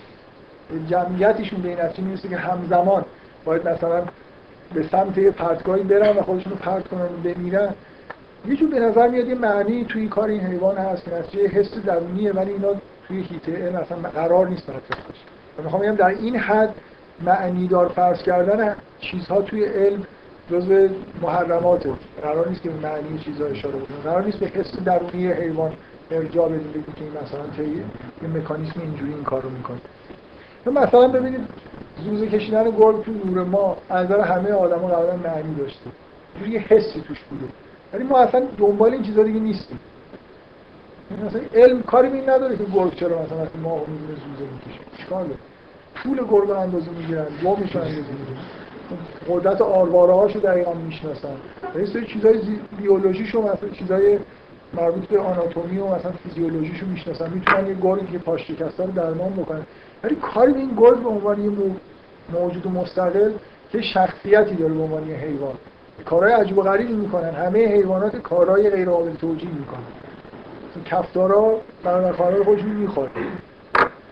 به عنوان پدیده نادر توی حیوانات همه این چیزها رو سرخپوستا به شدت مثلش کنجکاوی نشون می‌دادن و اینا رو یه راهی می‌دونستن برای اینکه حس و شخصیت یه حیوان رو درک بکنن. شعرا هم همینجوری نگاه می‌کنن به طبیعت. مثلا یه شعر دیگه ای که من من خوندم یه شعر معروفی به اسم عقاب. در مورد طول و عرض عقاب نیست. در مورد شیوه زندگی عقاب مثلا هیچ دقت کردی که عقاب روی سنگ میشینه. مثلا یکی از مصرع های این شعر اینه که عقاب در سنگ در کوه سنگ ها رو تو پنجاب خودش میفشاره. یه چیزی که شاعر بهش دقت می‌کنه. همه رو چوب میشینن همه رو درخت میشینن. ولی این روی مثلا جاهای مرتفع ترین جاها زندگی می‌کنه و روی کوه میشینه. مثلا این به عنوان یه چیز جالب در مورد عقاب نظر شاعر رو جلب می‌کنه. احساس می‌کنه یه حسی تو این ماجرا هست. مثلا یه چیزی رو نشون میده. در حیوانات شخصیت دارن. این چیزی واقعا باشه. هر کی با حیوانات یه خوبی سر کار داشته باشه این می‌فهمه که حیوانات یه حسی نسبت به زندگی خودشون دارن. حس طلاق نسبت به زندگیش با حس عقاب زمین تا آسمان فرق می‌کنه. ولی ما دنبال این چیزا نیستیم دیگه. تعلیمات عمومی که علمی هستن دنبال درک نمی‌دونم شخصیت یه حیوان و این حرفا نیست. دنبال این چیزای خیلی اون ها چی؟ آره دیگه این کلا ما مثلا چه چیزی واقعا برامون جالبه فرض فیزیولوژیش چه ویژگی های خاصی داره ممکنه بتونیم از تو فیزیولوژیش یه ماده استخراج کنیم یه جایی به درد بخوره اینجوری نگاه کنیم به در خب من سخنرانی کردم تو می‌خواد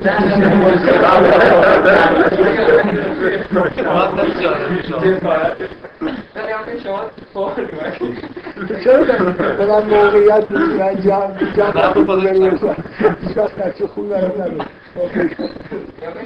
یعنی گفتی که یه سری عوضش هم کردید من ترجیح میدم بگید تجربه معنوی جای تجربه آره من خودم ترجیح میدم که بگم تجربه معنوی بدم که تجربه معنوی که بعد گفتید علم باش خوب نیست از این حرفا. نه ببین علم باش خوب نیست. علم برای خودش سر جای خودش بشینه کار خودش رو بکنه. ولی اگه من همه زندگیم علم بشه همه همه جا که دارم مطالعه می‌کنم هر جایی که دارم یه چیزی رو نگاه می‌کنم با اون دید نگاه بکنم به مشکل دارم. نکته اینه که علم خودش رو یه جوری در واقع به همه چیز توسعه داده شما خیلی خوب هست. حالا می‌خوام بگم که یه جاهایی که مثلا یه لینک هایی دارید به دین اصلا اول من اینجا چه گیر داشتم از هر ساجن که پرسیدم در این راستا بوده حالا فکر در این طرف می‌خواد بگید که تجربه دینی رو من نیست خوب می‌دونم که می‌خوام بگم که تجربه معنوی چقدر تجربه دینی نزدیکه تو خودت. آره خب من نمی‌دونم تجربه دینی چیه شما یه الان تعریف کردن تجربه معنوی.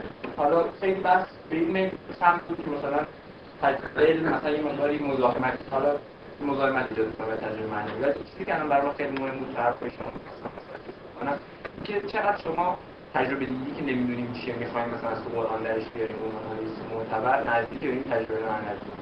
چقدر؟ من تجربه معنوی رو به عنوان یه واژه‌ای به کار بردم که شامل تجربه شاعرانه میشه شامل تجربه دینی هم میشه. هر جور هر جور تجربه مثلا تجربه یعنی یعنی به همین معنایی که در قرآن توصیف میشه. تجربه دینی به معنای این که شما مثلا آیات خدا رو در طبیعت ببینید. شما مثلا وقتی که حرف از میشه که من می‌خوام شما وقتی که آخه این هی جلسه ای نبودی احتمالاً گوشم نکردی صحبت ها رو. اینکه من یه جوری مثلا آخرش سعی کردم به این نتیجه برسم. مثلا وقتی تو قرآن حرف از آیات خدا می‌زنه برهان ارائه نمی‌کنه. بلکه داره یه راهنمایی می‌کنه برای تجربه دینی. یعنی مثلا وقتی که صحبت از این می‌کنه که مثلا انتشار انسان تو کره زمین و اینکه همه از یه چیز خلق شدن بعدا منتشر شدن این یکی از آیات الهیه. داره شما دعوت می‌کنه که به پدیده نگاه کنید به این امید که اگر مثلا با دقت نگاه بکنید پشتش یه چیزی معنیداری می‌بینید اون حس معنوی و اون تجربه دینی با دقت کردن به این آیاتی که خدا تو قرآن میگه به دست بیاد اینا برهان نیستن اصلا نه فرم برهان دارن نه چیزی نه نتیجهش معلوم چیه. من می‌خوام بگم که قرآن به وضوح حرف از این داره می‌زنه که یه تجربه دینی وجود داره. یعنی فهمیدن یه چیزایی دیدن یه چیزی در پشت پدیده‌های طبیعی که به طور طبیعی ممکنه هر آدمی نبینه. باید نگ... خوب نگاه کنیم یه جوری نگاه کنیم مثل همون دیدن یه تصویر سه هر جور تجربه که شبیه دیدن تصویر سه بعدی باشه. یعنی یقینی باشه. من وقتی این تصویر سه بعدی رو می‌بینم شکی ندارم که این تصویر سه بعدی اونجا وجود داره و همه اجزا به وجود اومدن که من اینو ببینم. خب؟ ولی نمی‌تونم به دیگری توضیح بدم. می‌تونم یه چیزایی بگم بهش راهنمایی کلی بکنم که تو مثلا فلانجا رو نگاه کن و چشمتو اینجوری کن تا اینو ببین من در واقع عقیدم اینه که خداشناسی تو قرآن اینجوریه. بگو گیر اصلی تو بگو یا فکر من تجربی رو دینی می‌دونم حالا بر اساس که باور شایدم حالا خیلی درست نباشه که مثلا حالا آیات اینا رو نگاه می‌کنم باعث بشه مثلا نمازامو عمیق‌تر بخونم اول وقت مثلا خب در صورتی که حالا مثال زدم. باعث اینم میشه تو وقتی که تو ببین تجربه دینی تجربه شناختیه در واقع باعث میشه مثلا تو شناخت عمیق‌تری نسبت به باورهای دینی پیدا بکنی.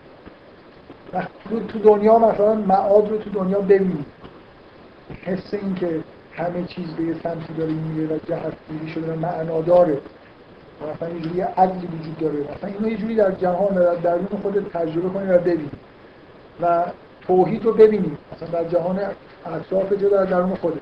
و هر چقدر این شناخت قوی تر باشه خب نماز تو بهتر می‌کنید چیزای دیگه اول وقت.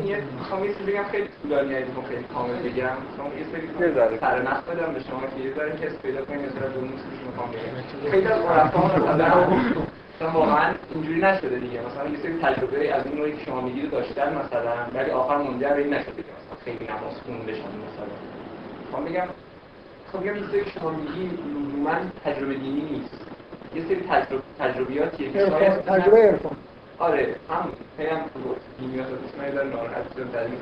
معنوی داره. تجربه عرفانی خب تجربه عرفانی ولی حالا اینکه با احکام دینم مثلا این نسبتی داره یا نداره من فکر می‌کنم که هیچ کس در اثر تجربه های عرفانی یا این چیزایی که من میگم تجربه دینی یاد نمی‌گیره نماز چه برسه حال اول وقت بزنه. وقتی یاد می‌گیره که با مثلا قرآن مواجه میشه در واقع یکی از تجربه های دینی مواجه شدن با مثلا وحی با نتیجه این جدای از در این جزء تجربیات چیزای انفسیه. هر چیزی که هر تجربه از فرهنگ در واقع در بیاد از طبیعت در نمیاد شما می‌تونید تو قرآن اصلا چشمتون رو ببندید طبیعت رو نگاه نکنید فقط با خوندن قرآن. نه تنها نه تنها تجربه دینی پیدا دارم واقعا میگم. نه تنها توی قرآن شما تجربه دینی به دست میارید یه تجربه تجربه انفسی برای اینکه یه چیزایی در درون خودتون که حداقل می‌بینید در قرآن به یه آیاتی در درون خودتون هم اشاره می‌کنه. بلکه اگه مثلا فرض کنید معجزه بودنش معتقد بشید وقت نماز هم می‌خونید بعد مثلا کنجکاو میشید من می‌خوام بگم که شما حد اکثر چیزی که می‌خواید بگید اینه که این تجربه هایی که اون عرفا به دست آوردن مطلقا تجربه های خوبی بوده. تجربه هایی که نسبت به توحید و وحدت وجود داشتن. تجربیاتی بوده سر جای خودش درست بوده. ولی امتداد پیدا نکرده به سمت تجربیاتی که تو لول شریعت هست. مثلا ارتباطشون با قرآن خوب نبوده. اون عرفایی که اونجوری بودن اصولا تکیه به متن دینی نداشتن. فقط آفاقی و مثلا انفسی و برای خودشون تجربه داشتن. این نباید باعث بشه که شما این تجربه عارفانه اونا رو یه جوری ارزشش رو کم بدید. اینکه تجربیاتشون چیز نبود مثلا در همه لول ها نبود. تو بعضی از لول ها فقط تجربه کسب کردن و نتیجهش این شده که از مثلا قرآن و شریعت و اینا غافل شد. این بحث جدا. من بعدش راه این سرات الان خب خوبه اینه این با تجربه نمی‌دونم. طرف تجربه کرده شاید بهتر تجربه نمی‌کنه. مطمئنم یه خوبیت داره. ولی من الان چقدر انرژی بذارم برای این؟ چقدر انرژی بذارم برای این؟ نمازم اول وقت. هر باشه چقدر که فکر می‌کنی قرآن میگه آمار بگید ببین تو قرآن چقدر در مورد مثلا نماز اول وقت صحبت میشه و چقدر در مورد نه دارم به زبان در چیز ببین چقدر اهمیت داره که آدم طبیعت رو نگاه کنه. چقدر از در قرآن چقدر اهمیت داره که آدم نگاه به طبیعت در راستای آیه گفته که از نظر از در قرآن مثلا اینجوری بگم. از در قرآن چقدر واقعا آمار نگید قرآن رو بخون ببین از در قرآن چقدر درک حقیقت مهمه. یعنی من گفتم که خیلی مهمه که تو این راهی که میری حواست باشه. خب. آیه یعنی مثلا نشانه که آقا همه چی خداست همه چی مال خداست. خب ولی اون راه مهمه. شاید اگه این راهو بدون اون سه حواست باشه بری مثلا آخر آخر اون راه رفتن مهمه نه. نه راه رفتن مهمه. حواست باشه. مهم رسیدن به توحید و به ایمان ایمان به توحید ایمان به معاد. نه نماز اول وقت. و چقدر در مورد نه دارم به زبان در چیز ببین چقدر اهمیت داره که آدم طبیعت رو نگاه کنه. چقدر از در قرآن چقدر اهمیت داره که آدم نگاه به طبیعت در راستای آیه گفته که از نظر از در قرآن مثلا اینجوری بگم از در قرآن چقدر واقعا آمار نگید قرآن رو بخون ببین از در قرآن چقدر درک حقیقت. مهمه. یعنی من گفتم که خیلی مهمه که این راهی که میری حواست باشه. خب. آیه یعنی مثلا نشانه که آقا همه چی خداست همه چی مال خداست. خب ولی اون راه مهمه. شاید اگه این راهو بدون اون سه حواست باشه بری مثلا آخر آخر اون راه رفتن مهمه نه. نه راه رفتن مهمه. مهم, مهم رسیدن به توحید و رسیدن ایمان ایمان به توحید ایمان به معاد. نه خوندن. راه مهم نیست راه برش راه برش؟ نه شما می‌دید نه من می‌دونم. بله. می‌دونید همه ما می‌دونیم. من فکر می‌کنم هم من می‌دونم خیلی با خیلی با هم من فکر می‌کنم که خیلی واضحه که شریعت یه راهی برای اینکه به اون تجربه دینی برسی اصلش اینه که تو توحید رو درک کنی قرآن چی قرآن به چه چیزی کسی نماز نخونه جهنم میره حتما یا کسی مشرک بشه یعنی توحید رو درک نکنه این که ما که نمیم نماز اصلا بهتر توحیده که. توحید که دادیم توحیده. آخه یه جوری یه جوری حرف حرف از این می‌زنه که اصل راه این راه. رفتن یعنی عمل به شریعت مهمه. نه اینکه به کجا منجر نه حرف شما یه چیزی هست که اگه من یه راه دیگه داشته باشم که به اون نتیجه برسه پس این راه هم می‌تونم ببین من حرف اولتون رو قبول حالا. من که یه- من یه توحید حرف من اول حرفی نمی‌زنم ولی حرفم اینه که یعنی حرف قرآن اینه که اگه کسی غیر از این شریعت چیز دیگه عمل کرد ولی به اون باورها رسید دست راه تو نه اون باورها به اون جای خوب به اون قلده که من شاید این باور نباشه که مثلا همه دنیا واحد ببینی به همه جایی برسه به جایی برسه. به جایی برسه که ایمان داشته باشه. ایمان داشته باشه به توحید و این چیزیه و عمل صالح انجام میده. عمل صالح شامل در درجه اول عبادات و اینا میشه. مثلا میگم آل مومنون مثلا افلح المومنون مثلا پاسدارش رو ببینید شما الذین هم فی صلاتهم خاشعون والذین هم عن اللغو معرضون والذین عوام مثلا عوامات هم یعنی فاکتورایی که میاد میگه برای اون مثلا فلاح. آره خب. آره من نمی‌دونم واقعا این بحثایی که داریم می‌کنی چقدر ارتباط داره با این حرفایی که من زدم. مشکل اصلیه. آره ولی باشه من بالاخره ما می‌تونیم در این مورد بحث بکنیم. اینکه عمل صالح انجام دادن یعنی کسی که کسی که ایمان بیاره به خدا و معاد اون ویژگی ها رو پیدا می‌کنه. یعنی اصلا نمازی آیه قرآن دیگه. مؤمنی نبوده که نماز نخونه. ولی نه نماز به معنای نمازی که ما می‌خونیم یعنی هر کسی که به خدا ایمان داشته باشه واقعا خدا رو حس کنه حتما یه عمل ستایش آمیز عبادی در مقابل خدا انجام میده. احساس نمی‌کنه که ربط نداشت دیده و مثلا بهش ربط نداره. یعنی اون تجربه عمیق عارفانه حتما همراه با یه حس عبادت و مثلا چیزم هست. این چیزی که اون آیات دارن میگن که هر کسی که ایمان بیاره نماز می‌کنه هر کسی که ایمان بیاره حتما از لغو اعراض می‌کنه. یعنی با اون تجربه ها با تجربه ایمان آوردن سازگار نیستی که تو. اینجوری نیستم که الذین هم اونایش بذار بعدا بحث راجع به شعر دیگه من خودم خیلی شعر علاقه دارم ولی این آیه قرآن راجع به شاعران خب من دارم میگم که اون عقیده تا زمان که مرحله عمل نرسه هیچی نیست واقعا وجود نداره چه از تبخ عمل کنی واقعا تو برای شاعران تشکیل داشته باشی بعدا من لازم نکنم برداشت شاعرانه من شاعرانه در کنار تجربه دینی چیزی که شبیه گفتم.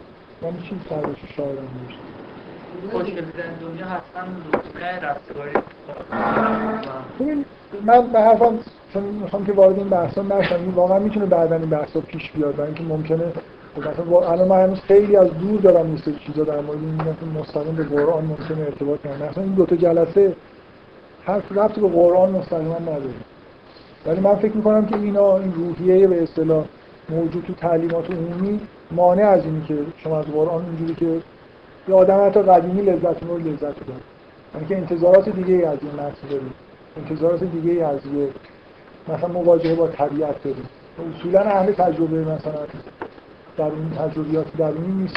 حرفم ساده است اگه اینو در همین حد قبول بکنید که قرآن به نوعی راهنمایی می‌کنه و این خاص تو قرآن وجود داره که برای شما یه تجربه های معنوی پیش بیاد.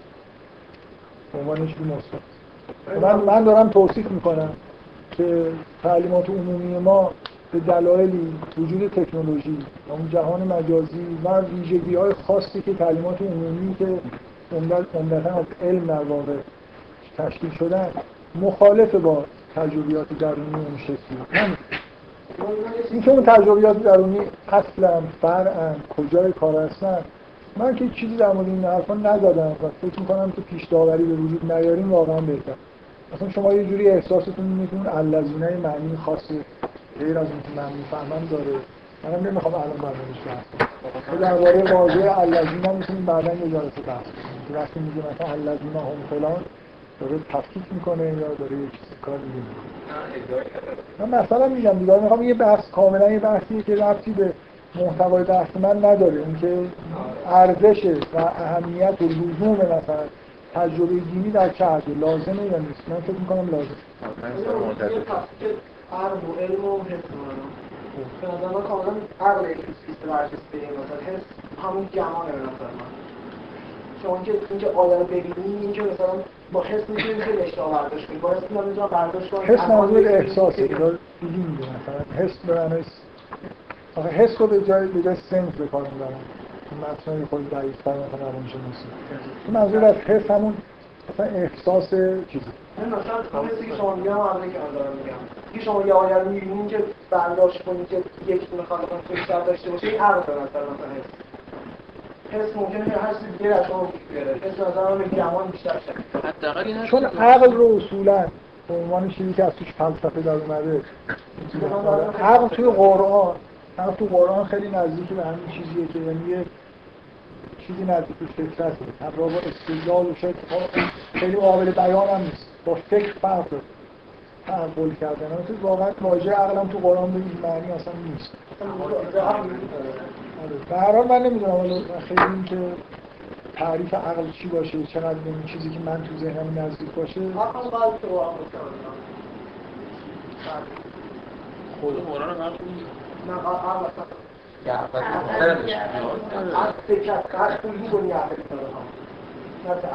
عقل وجود داشته از عقل.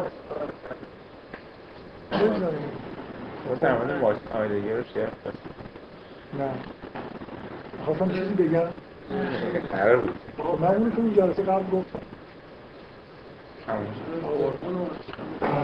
آه اون مثالی بود از معنادار بودن یه چیزی که با اصلاح کردن و اجزاش شما می‌تونید یه آدمی رو من. شما تجربه مثلا آسمان تجربه یعنی تجربه معنوی می‌گیری تجربه عاشقانه تجربه عاشقانه. تجربه درونیه دیگه. از تجربه معنوی نه؟ من با من کلمه تجربه معنوی. چون می‌خواستم که محدود نشه چیزایی که دارم میگم فقط به تجربه های دینی. برای خاطر این تجربه های شاعرانه هم از نظر مکانیزم خیلی شباهت به تجربه های دینی دارن. این واژه هم جا علکی تجربه معنوی. شما می‌تونید این واژه رو داخلش تجربه های عاشقانه رو بذارید. خب امروز دوشنبه. چی؟ دوشنبه بعضی می‌خوام باید اصرار کنم من حجیدم صحبت کردم حجت گفت من من واقعا یک شنبه و سه شنبه برای من خیلی خیلی ترجیحه یعنی واقعا من دفعه قبل اینجا صحبت شد وجود مثل خیلی وقتا یاد یه چیزی رو یادم رفت من به شدت به دلیل خاصی ترجیح میدم که این جلسات یک شنبه یا سه شنبه. پنج شنبه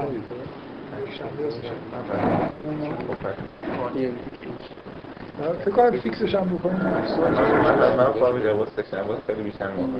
اساس دوازده هیچ ندارم